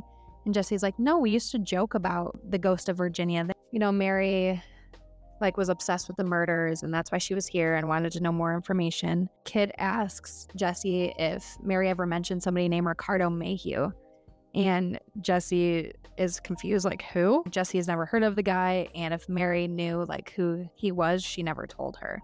And so Kit finds this Polaroid of Mary and Lenora over the typewriter together. Now, like, it's kind of the pieces start falling into place with Kit. Like, the reason why, like, Mary was probably spooked about the place and she knew so much about Hope's End is because Lenora told her.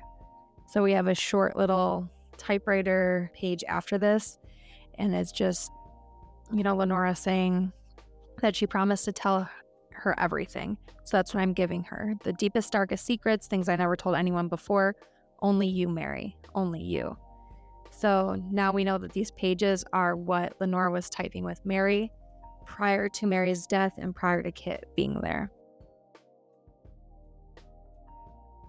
Lenora confirms that she was telling Mary her story, and Lenora doesn't think that Mary jumped. She thinks that due to the information that she had, Mary was murdered. Mary hid the papers. And so she hid the entire story in the room.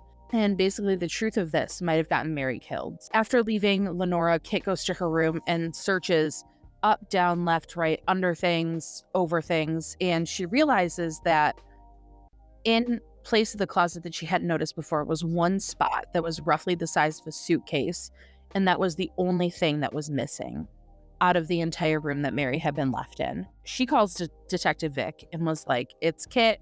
hi. And he's pissed because he's like, Do you know what time it is? And she's like, Mary Milton didn't jump. And he's like, Well, what do you think happened to her? And Kit said she was pushed. And with the knowledge from Lenora, she called him and was like, Yeah, she's definitely, she was pushed off the edge.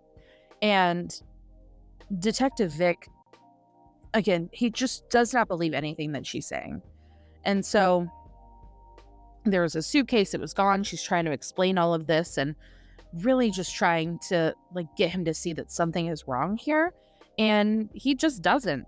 She's like, Well, if she intended to kill herself, why'd she take a suitcase? And he's like, I have no idea. But Lenora told her these things, and Detective Vick's like, Let me guess. Did she type it for her? Because she clearly can't type. She tried to do it earlier. He's like, Well, I'm not saying that you're lying. I, I do think that you believe this is what happened. I don't think you understand. Her findings show that her injuries are consistent with a fall, but she also had a suicide note that said, I'm sorry, I'm not the person you thought I was, that was folded neatly in the pocket of her uniform. So Carter comes in after he hears Kit on the phone. You know, he said that he heard most of it and he understands why he's nervous, but he said that he knows what Mary was doing. And he was trying to help her. He thinks that it's his fault that she died. She's like, You have one minute to tell me. Basically, like, I can't show you. I'm just gonna, you're gonna have to trust me for five minutes. Carter takes her outside to the cottage and they get a drink, they sit down, and they say that he needs to admit something about why he took a job here. His name was Anthony. Everyone called him Tony and he worked there for decades. He was poking around the rooms in the garage, and some of the servants used to live there. Basically, Hope's End was overrun with servants. There was a mechanic whose sole job was to just look after Winston Hope's collection of Packards. He had five of them, and after the murders, the rooms above the garage were used for storage, so boxes of stuff from the 20s and even earlier. And so Tony decided to get up on the box and and in the box Tony found something. And it's an envelope and it says September 1929 and it's a picture of Lenora in her youth. She could immediately spot her. It's the same thing, the wallpaper, the same room recreated. The one that Lenora wears in the picture is flowing instead of satin. And she kind of goes numb with shock but the picture doesn't actually lie because a month before her family was murdered, Lenora Hope had been pregnant because she saw her hands resting over her rounded stomach and she cannot believe her eyes. Crazy. What a revelation. Wild. Um, and so the next typewriter letter from Lenora um, starts out by saying just it was an accident, Mary, or foolishness, or a mixture of mm-hmm. both. Mm-hmm. Um, so it kind of goes into how Lenora had fallen in love with Ricky, that those five months were just the happiest that she's ever been. And just for the first time in her life, she hadn't felt alone.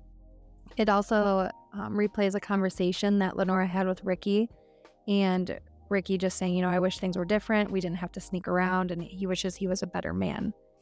And this next sentence, you know, she says, Don't think for a second that this is simply a tale of a young girl used and discarded by a callous man. There's more to it than that. Nearly everyone at Hope's End played a role in what happened, and mostly paid dearly for it, including me, especially me. Goes back to Kit and Carter. So Carter reveals the reason why he actually started working there, because um, he needed to know if he was Lenora Hope's grandson. And Kit was kind of confused, like, okay, like, what are you talking about? And so Carter reveals on Christmas morning in 1929, a baby was left at the front door of the church in town, and the baby was barely alive. And so the priest took it in. So Carter and Kit are convinced that this baby is probably Lenora's, right? Like the timeline 1929, like when it was. And um, so Carter says that he's trying to figure out, you know, what his lineage is. Doesn't elaborate much, but Kit is like, so you think Ricardo Mayhew is the father? And um, Carter's like, yeah, that's what Mary thought.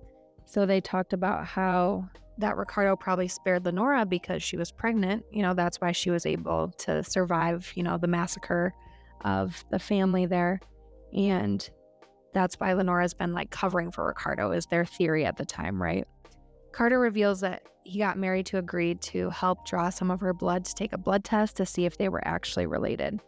And so Carter feels very guilty. He feels responsible because she agreed to help him. You know, it's just feeling guilty all over. It's like, well, I also left the gate open that night, you know, and just so he is kind of revealing like all these things that he thought could have been that domino effect lead to Mary's death. He says he didn't tell everything to Detective Vick though, because he didn't want to sound crazy. Kit and him are kind of at a loss of like what to do.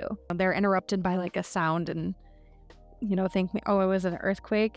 And then they go outside and they see that the house is fallen off some more. This poor house. Yep. I know. And like the cracks are like very visible inside now. Like there were a mm-hmm. couple Yeah. little cracks inside, but it's like, it's bad now. The next day, Kit's like, fuck Lenora's exercises. We're typing. Like, that's it. And so she ends up asking Lenora about the baby. And Lenora just says gone on the typewriter and then basically refuses to answer anything else. So Kit's wondering what does gone mean? Does gone mean a miscarriage, a stillborn, left the world? Was it bundled up and left on the stairs of a church? Like what happened? Lenora will not answer her. Archie carries in a dinner tray and said, You know, I thought Ms. Hope could use a pick me up and made her a chocolate milkshake and things like that. She loved them when she was younger. Archie was there when Lenora's family was murdered. He was also here when Mary fell off the cliff.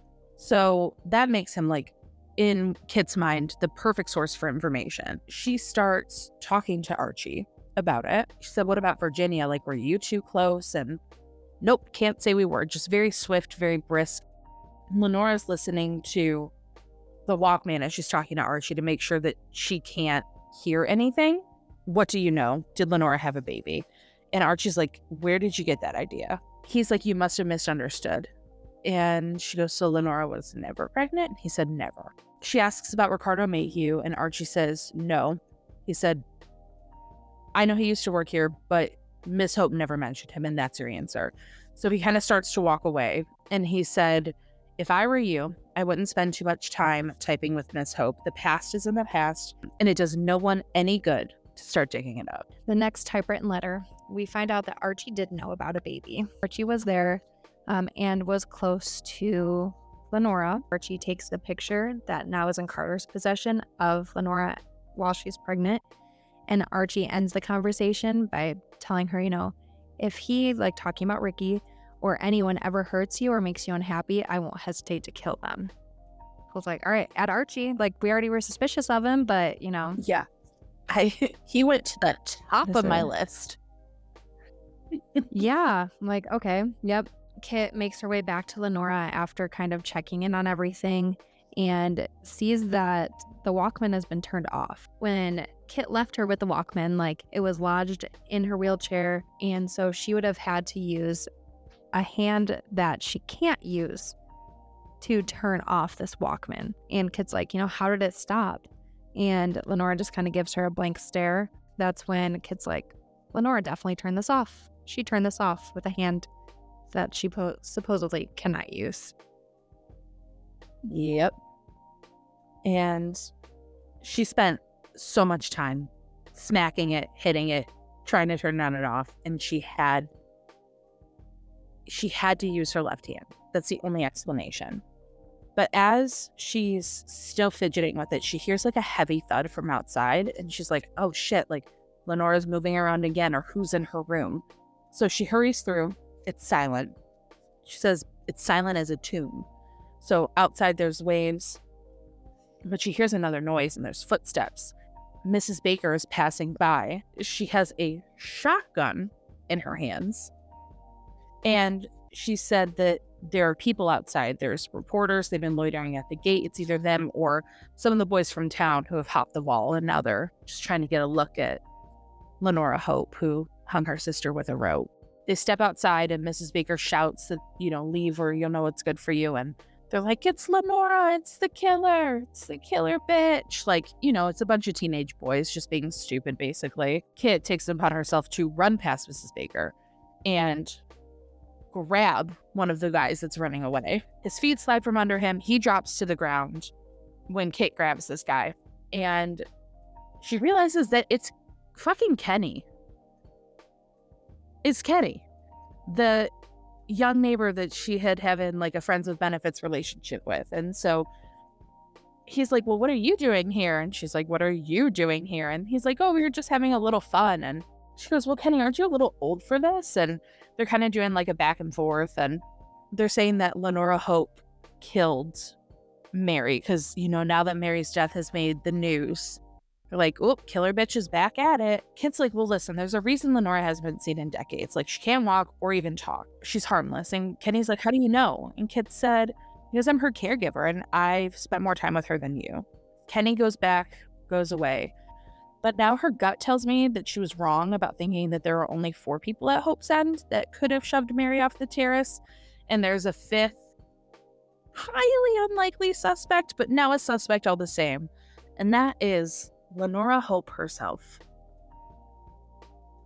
After the Walkman and after Kenny kind of planted that seed of doubt, Kit was like, Lenora. Lenora definitely did this. Yep. And so the next chapter, like, you know, has that doubt still like playing in her mind. Like, she peeks into Lenora's room and sees that she's still sleeping, or she's like, or is she pretending to be? I bet she's capable much more, like talking and walking and shoving.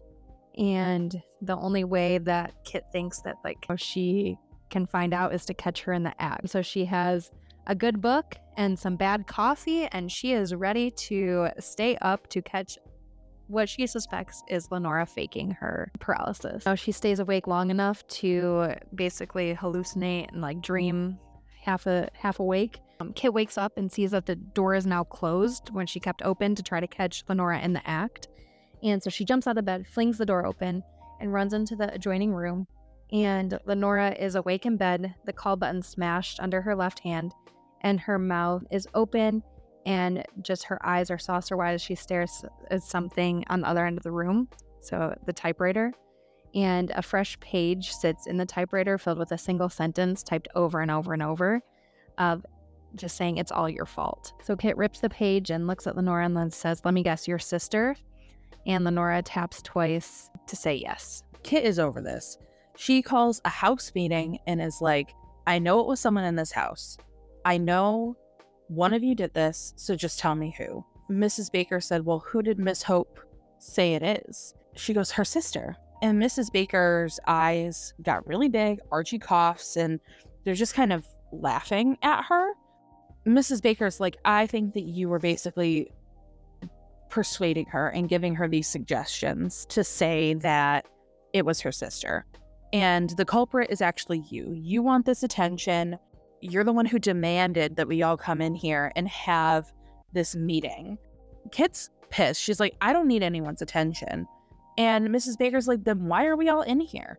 Like, why go to this trouble? Kit said, I just want, I wanted to stop and stop sneaking into Miss Hope's room at night. And Mrs. Baker's like, someone's been doing that? She goes, Why didn't you tell me? And Kit's like, I did tell you. I told you the morning after my first night, and you said it was all in my head. And now she's like, Well, just tell me immediately if it ever happens again. Oh, and then she questions Jessie if Mary had ever said if she thought Lenora would recover. It's definitely not. And Jessie questions her and is like, You think Lenora's faking this? Like, why would she do that? So Jessie said she's worried about her. She's starting to act like Mary was.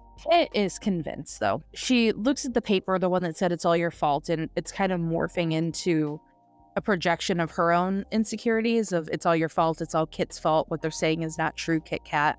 So she pops it over to Lenora in the bed, drops it into her hand, and she's hoping that the reflexes will take over and catch something that she's doing without thinking about it. She does this again and again with books, with paper.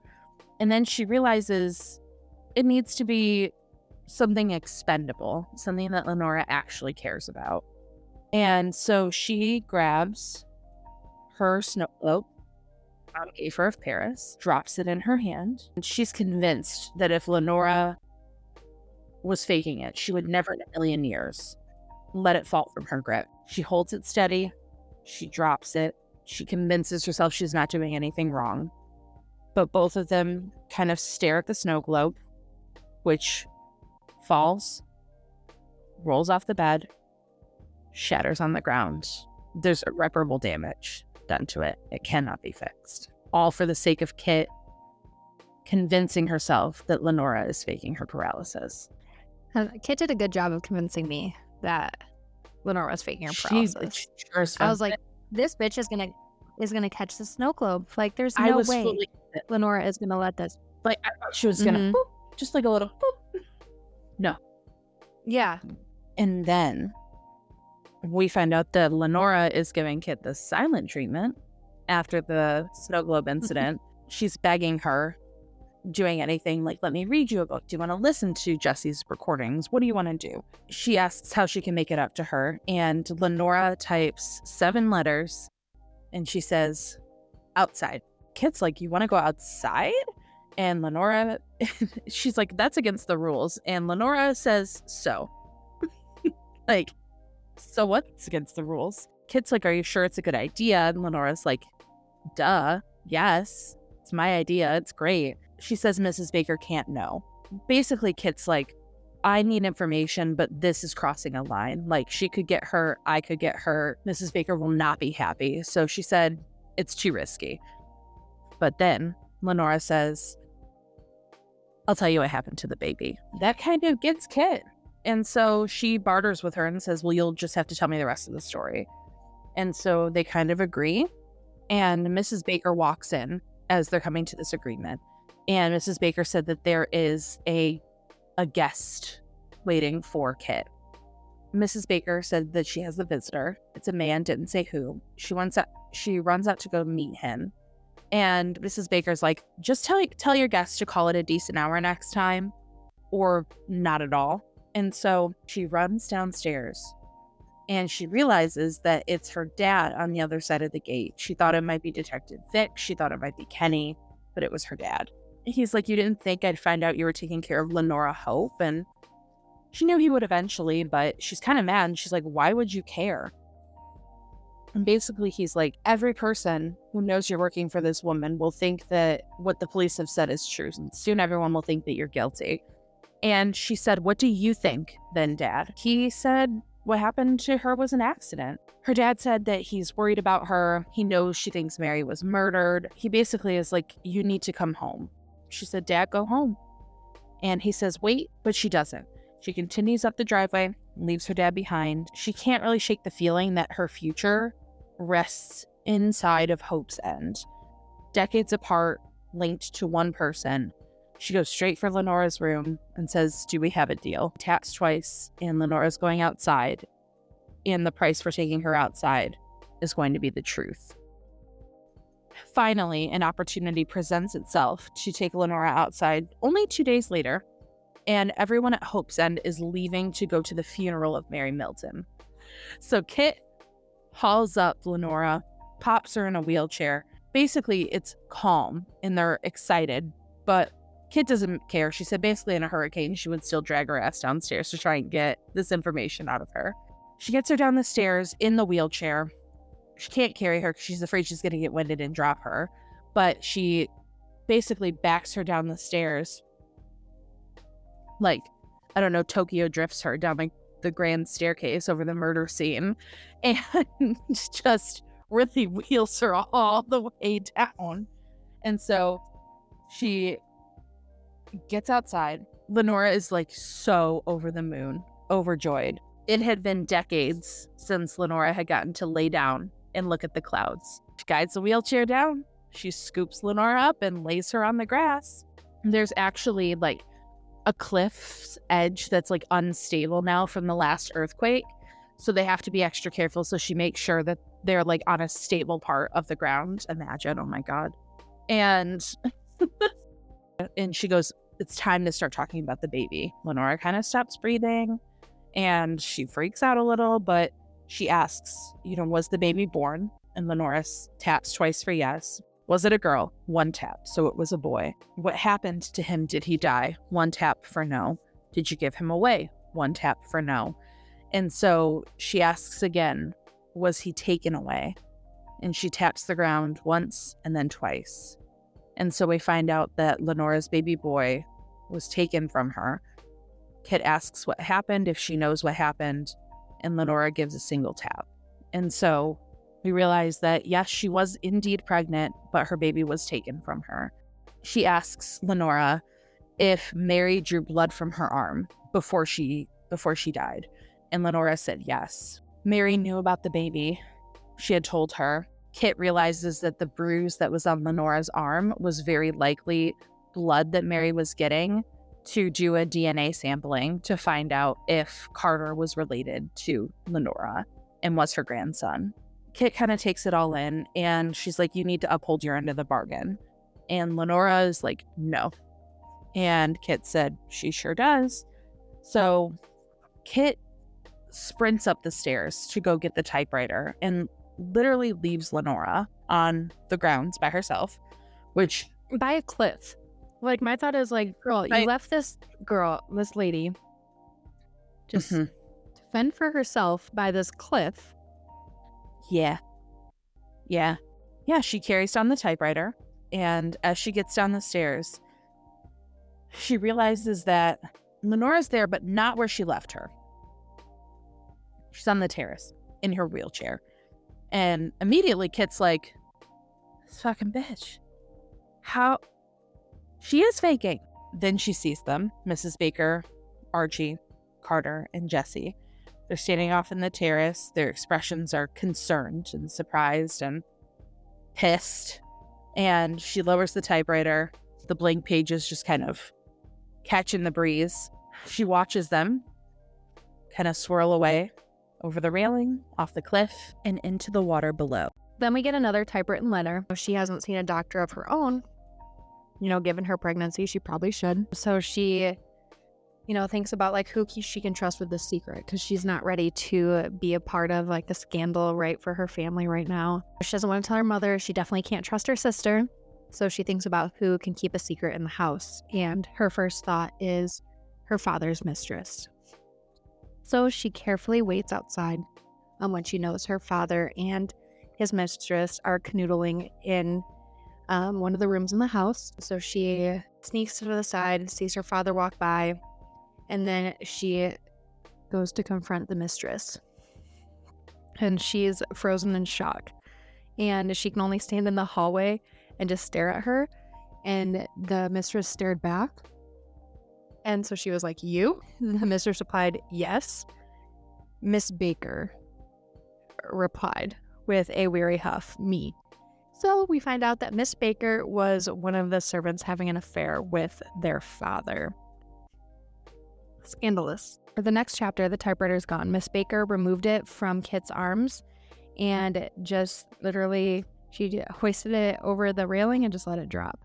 And Mrs. Baker just didn't acknowledge Kit and only said, Take Miss Hope back to where she belongs. And Carter helps her take Lenora back upstairs and they converse thinking about like you know what's gonna happen and kit immediately thinks that she's gonna get fired. And carter is like well it's all my fault because i told you about you know the baby and all this stuff and you know kit says well like tells him the information she was able to get out of lenora before the typewriter disappeared and saying you know lenora had the baby but she doesn't know um, what happened because the baby was taken from her so Carter starts saying, you know, like maybe it is a possibility. Like maybe I am related to this family.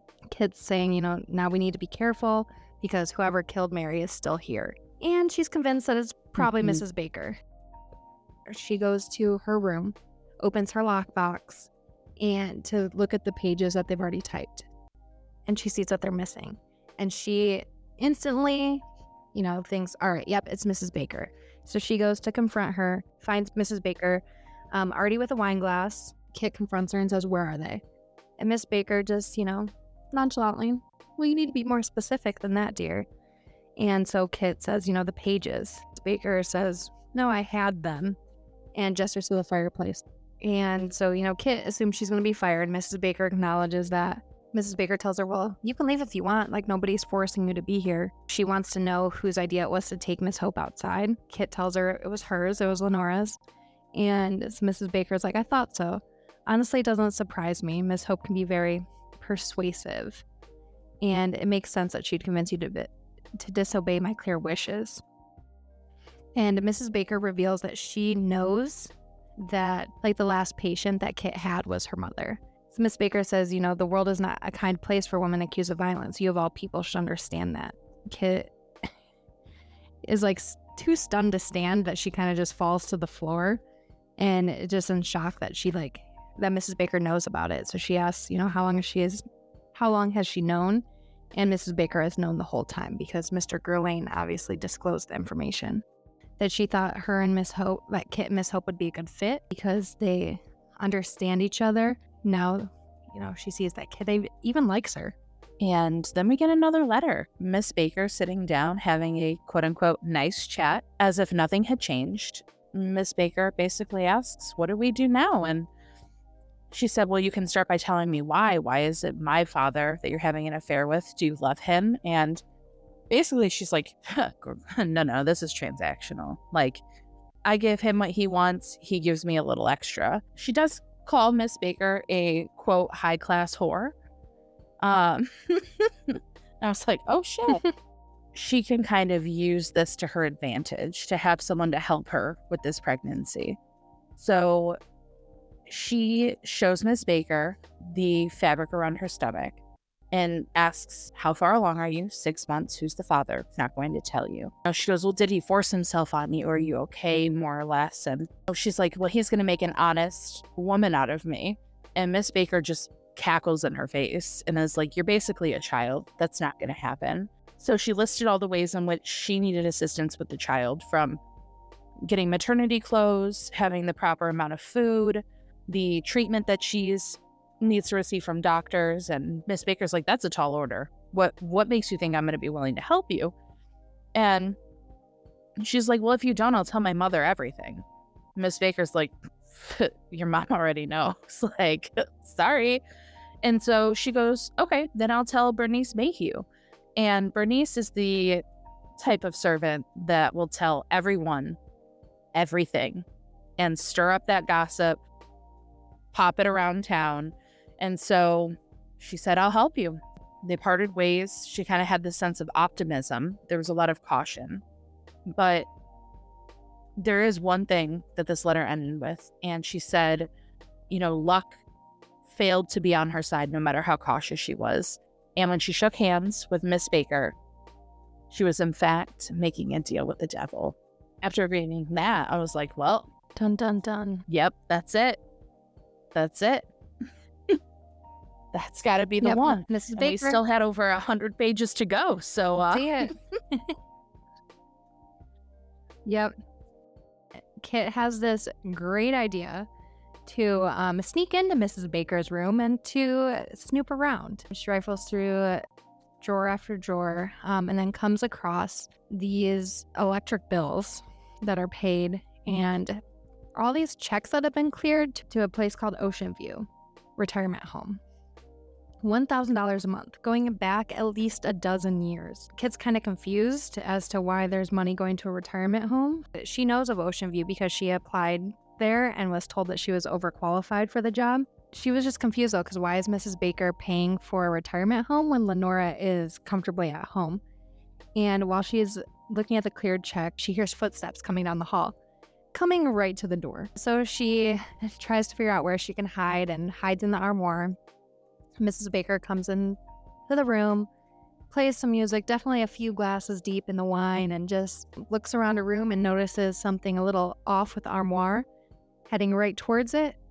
When all of a sudden something happens, there's noise, and you know the house starts to shake, and so Mrs. Baker runs outside to see what is going on. Kids being thrown around in this armoire. Once Miss Baker clears the room, she's like, I gotta go check on Lenora. So she runs to Lenora's room. She notices that it's not just the two of them in the room, that Archie's there too. Kit's kind of confused, like, she's like, I know what happened. You know, Hope's End just got closer to tumbling in the ocean, but she's confused as to why Archie is in Lenora's room. So she boldly asks him, And Archie just replies they was saying goodnight and says that he says goodnight every night since Miss Hope took ill. And he stops by and sees how she's doing. And Kit's like, um, okay, like what the heck? Like you told me that you weren't as close as you used to be, or that you were no longer close. And he corrected her and said, I said it wasn't like it was, that they're both there to watch over her. So she's like, hmm, maybe it's him that I've been hearing in the middle of the night. So she asks him, you know, when do you go visit Lenora? Is it in the middle of the night? And he's like, nope, I couldn't afford that. Like, I get up too early in the morning. Like, I can't go in the middle of the night. He like questions him, like, told all of you that Lenora said her sister, her dead sister, was in her room typing. You you didn't seem surprised. Why was that? And Archie just said, you know, it was outlandish. Archie just replied and said, There's a lot you don't know about this place. So Kit's like, Virginia is haunting Hope's End, huh? Virginia's ghost. He doesn't look at Kit when he replies, but he says, Haunting's not the right word. But yes, her presence can be felt here. At Hope's End, the, pa- the past is always present. And so they head outside, and that's when they see it. That one step over the line, this fault line that appeared, um, could send literally the cliff, the terrace, and perhaps all of Hope's End tumbling down into the sea. They basically can't assess any of the damage until the morning, and so it appears even worse in the in the daylight. There's fissures in the building. There's broken marble tiles. Basically, they're like, "Well, what?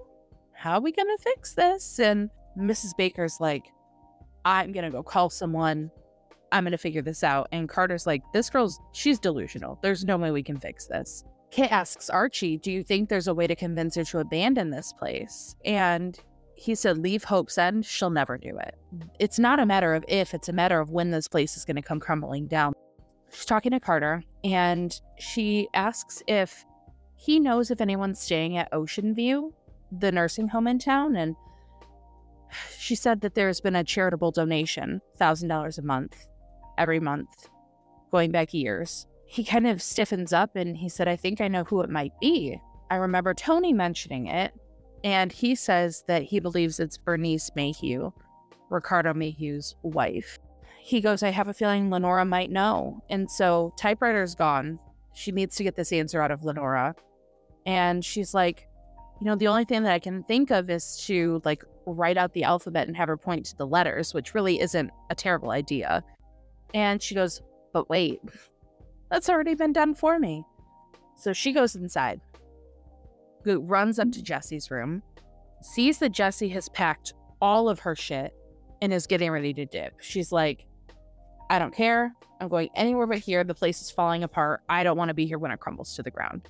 She goes, Can't really argue, but I can't abandon Lenora. She did, however, ask Jessie to borrow her Ouija board to take it to Lenora to use as their chat method. Jessie gives her one final cassette and says, I read the end of this book for Lenora and I really hope she likes it. Kit takes the tape, takes the Ouija board, goes into Lenora's room, and sets it up. And she said, Great, are you ready to answer a question? She places her left hand on the planchette and she can move it around because it's easy to slide, kind of like she could individually type some letters on the keyboard. She asks, How well did you know Bernice Mayhew? And Lenora slides the planchette and she spells out the word little. She asks what she was like and she spells out a word. It said nasty. She asks, Why is Mrs. Baker giving her money every month? Do you know why she was doing that? Or did you know she was doing that? And she said, Yes. How long has this been going on? And the year spells, she goes down to the numbers on the Ouija board and goes 1929. Kit said she was never good at math, same girl. She takes her a minute to add it all up, but the figure com- that she comes up with is like $600,000. Kit's like, why, why are you giving her this much money? And Lenora spells out letters because she knows. Knows what? About that night. What about that night? She was here. And we find out that Bernice Mayhew was at Hope's End that night, not just before and after the murders, but during them. Oh, Bernice.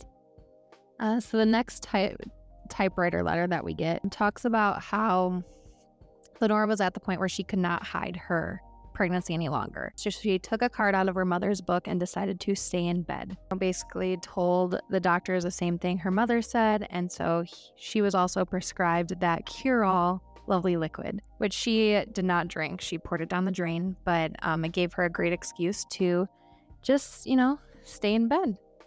And here she talks about how, you know, she's normally a restless girl, right? We talked about earlier how they used to play this game.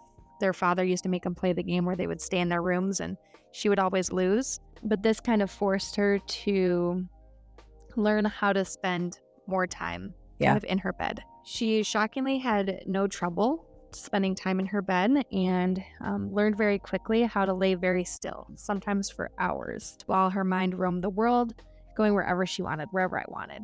And this is the moment that I was like, she is faking it. She has She's to be totally faking it." faking it. Like, it's right. But I was like, but Um, why did she let? You know, but, I was like, why would she let that fall? Like, I still had doubt. Yeah. It made me But like I doubt was it like, too. I'm just like, no, she mm. has to. like, So she was content laying in bed, you know, feeling her stomach, realizing that her the child was growing inside of her, but she was still like doubtful because like Ricky never came to visit her and she felt like he didn't ask about her, so she begged Miss Baker to tr- get in touch with him and tell him like to meet her at midnight out on the terrace. So she was certain everybody went to bed, so she went snuck downstairs to go meet Ricky. But on her way to meet Ricky, she was intercepted by none other than Bernice.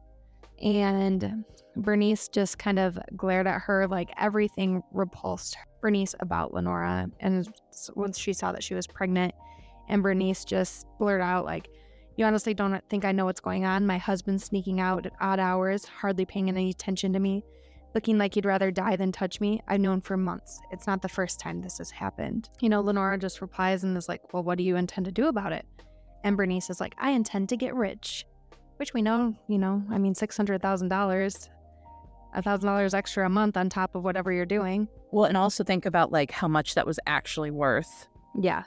during the from 1929 to 1980 something.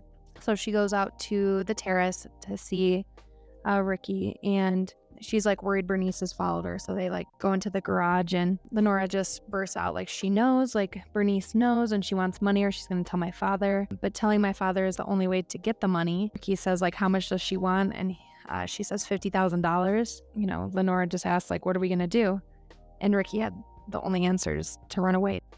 Kit, I mean, she just goes to Ocean View Retirement Home. Like she said, bye, I'm going to go do this. So she told Archie she would be gone for about 30 minutes. It's a 15 minute drive there, 15 minute drive back. And she assumed she would have about five minutes to get done whatever she needed to get done. And so she walks into this place and says, I'm here to see Bernice Mayhew, and completely lies through her teeth that she is from an insurance company, was just told to take her vitals. You can call the company to check, but you're going to be on hold for an hour. It's going to take me five minutes. Just let me in, let me out, and go. And she goes in, talks to Bernice. And so when she walks in, all bets are off. She immediately just says, I work for Lenora Hope. You know, are you her nurse? She says, yes. And she asks how Lenora's doing. And Kit goes, fine, all things considered. And Bernice said, oh, that's a damn shame. they kind of go back and forth, and Bernice is obviously very contentious toward Lenora and everything that she said. You know, I would be happier if she was suffering, things like that. So, Kit finally asks, like, that's an interesting thing to say about the woman whose generosity keeps you here. And Bernice is like, is that what you think it is? Generosity? She's like, well, the only other thing I can say is hush money. And my best guess is so you won't tell anyone that Lenora Hope was having an affair with your husband. Bernice is like, well, shit. I mean, you're bold. I'll give you that. But she's like, so what do you want to tell me about first, Bernice? And she's like, I have stayed silent since 1929. What makes you think I am going to start talking to you, of all people? You know, she brings up the fact that Mary died.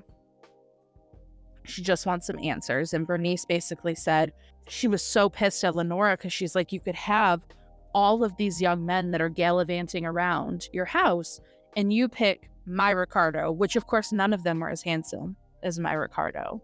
All she needed to do was bat those big blue eyes at him, and he was gone. She goes, Did you confront him about it? She's like, Well, do I? Of course I did.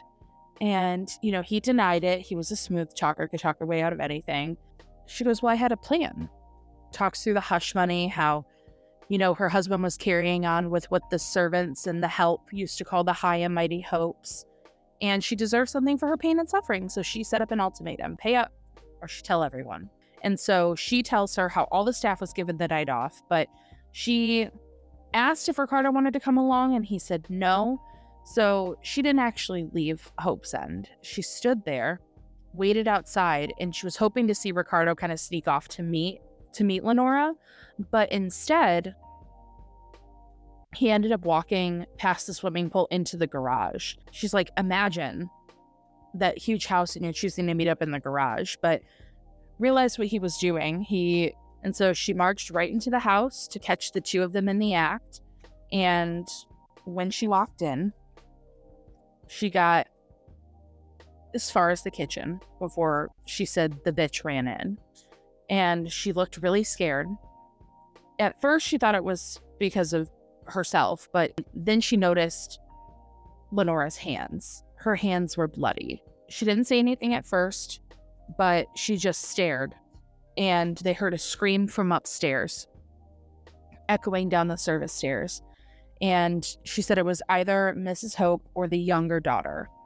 So Lenora's in front of her, bloody hands. They hear a scream. It was definitely a woman. And so Lenora grabbed a knife from the kitchen counter, said, Get out right now.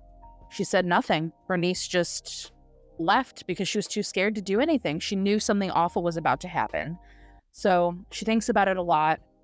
How if she refused, maybe Lenora would have killed her on the spot or maybe the other killings would not have taken place. Maybe anyone could have been saved. And so Bernice didn't tell anyone this was to protect Ricardo because she knew that it couldn't possibly have just been Lenora responsible for those murders. He had to be a part of it. He disappeared. She knew that that's what had happened after the murders and he just kind of had to live with that and she protected him all these years because she did genuinely love him. You know, she described Lenora as manipulative. Lenora probably gave him a sob story about her cruel parents, and Ricardo believed it. And then Kit goes, Yeah. And then after that, he ran away. And Bernice said, No, sweetie. Lenora killed him too. And she's, Kit's reeling over this information. She's like, What the fuck? What's happening? This is crazy. And so she can't imagine Lenora doing any of this, like killing not just her father, mother, or sister, but also her lover. And then she thought back to the letter, like, I wasn't a good girl, not in the least, and you'll see for yourself very soon. So she knew she had gotten rid of the knife.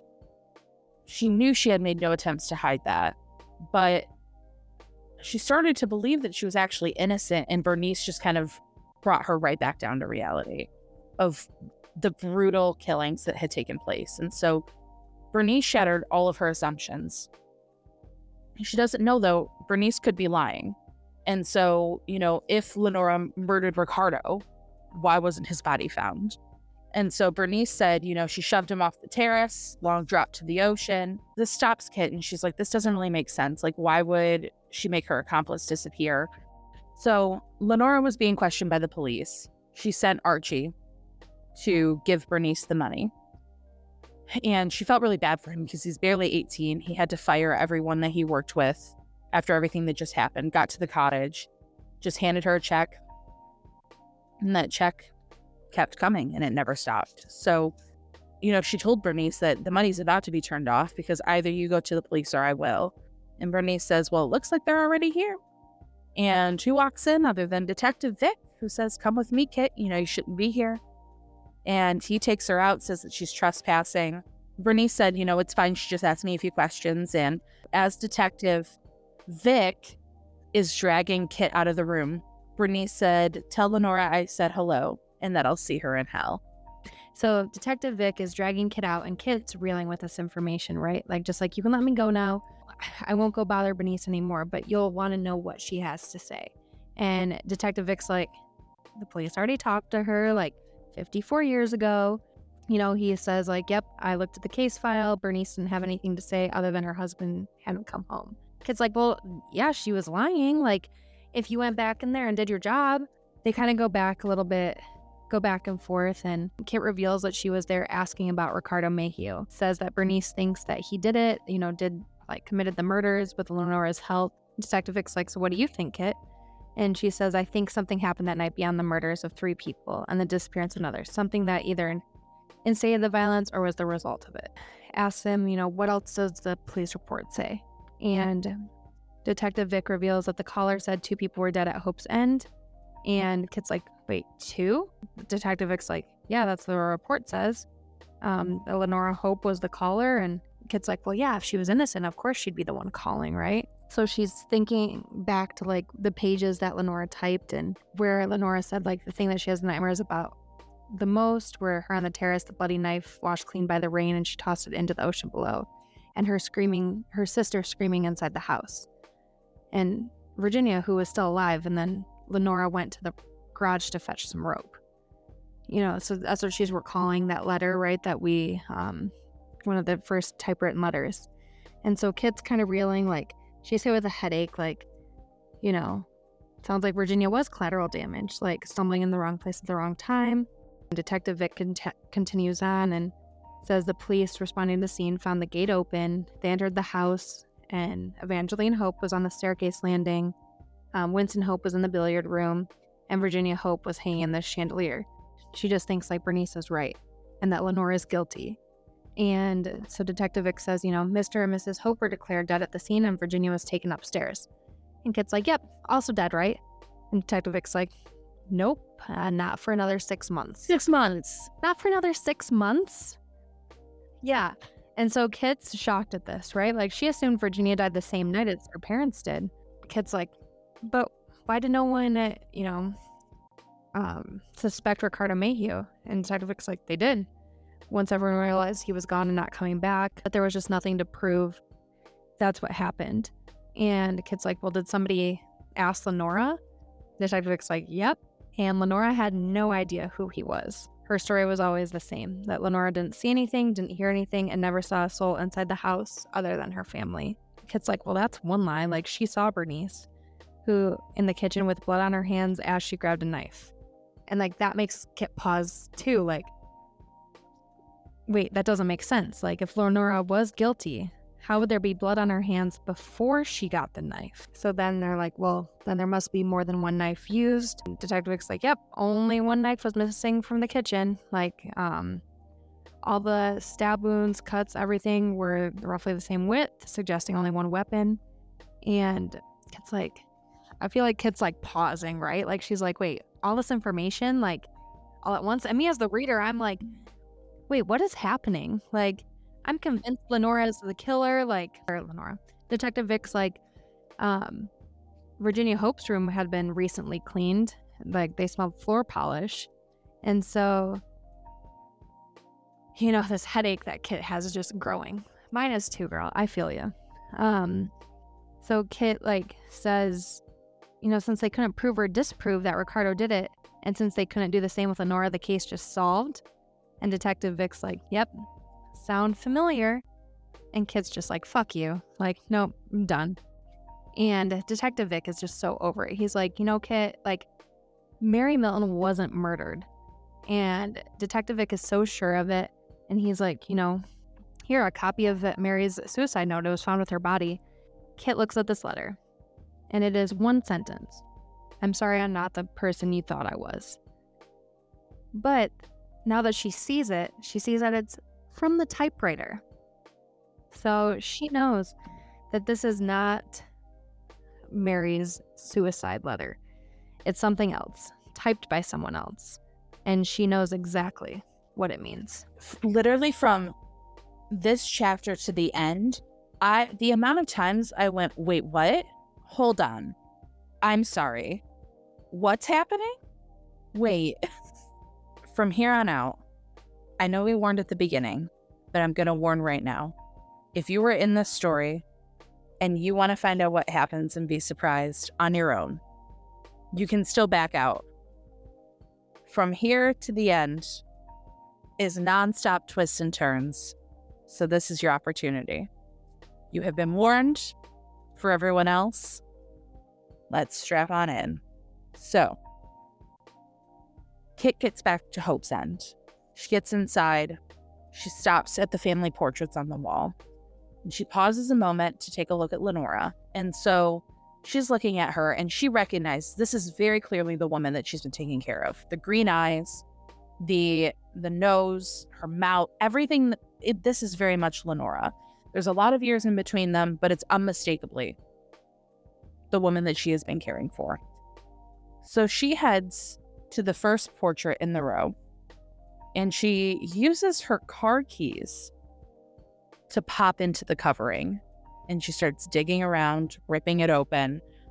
And she likens the the silk to like a wet sound and she wonders if that's what like the blade sounded like against Winston's Winston Hope's throat, which I was like, oh, oh, that's a little rough. But underneath the fabric is Winston Hope, looking like exactly how she expected him to smug and a little pudgy, and all of this greed kind of emanating off of him. So she moves over to the next portrait. She repeats the steps. She goes through, she rips off that silk crepe, and this shows Evangeline Hope. So, really beautiful. Pale skin, slim, elegant, all the things that were used to describe her mother. This just kind of natural beauty that they have. Even though there's something about it, there's something like not quite right about her. And, you know, it seemed, she said it seemed like she might be fragile. But unlike her husband, Kit says in her thoughts, Evangeline Hope looks very much like she knew what was coming. There's only one portrait left, Virginia. So she de- she digs into this portrait, ripping it open, and she sees a young woman sitting there who looks kind of like her mother, absolutely not like her father, and super pretty, right? In her own individual type of way. She comes off like kind of a forced ish smile, and there are her eyes in icy blue. And that makes her think about what Bernice Mayhew said about Ricardo when Lenora batted her eyes at him, batted her big blue eyes at him. So she's freaking out. She's like, okay, goes into the library, goes up to the fireplace where we had those vases that are actually urns and she starts reaching from the lids, going down the line, starting on the left. And inside the first one it's a pile of dull gray powder, which is a person. They're cremated remains. She goes to the second urn, lifts the lid, does the same thing, cremated remains. And she's on the third third urn, and she's kind of spiraling a little bit. She's freaking out. She ends up lifting it up she looks inside, and that urn is completely empty. There are no ashes in the third urn. My heart is racing. I, I like, already know like, what's happening. like I know, and I don't want to read it like... obviously word for word, but like if you read this, the feeling it's again that's that Riley Sager like the staccato writing, the every line, the I fe- felt the porcelain um, against my palm, dust in the stale air, the yellow pages of the books, like the way that he writes it, the way that the pacing just kind of builds and builds, it feels like a cinematic experience on the page. And it's so hard to, yes. I feel like it's so hard to pull that off. And that's why Riley Sager is truly mm-hmm. one of mm-hmm. my favorite authors. But yeah, I like, I feel anxious right now. And when I was reading it, I was very anxious. Yes. So, as our listeners, we hate to do this to you, but um we are going to leave it on you know, like Hope's End sure on a are. cliffhanger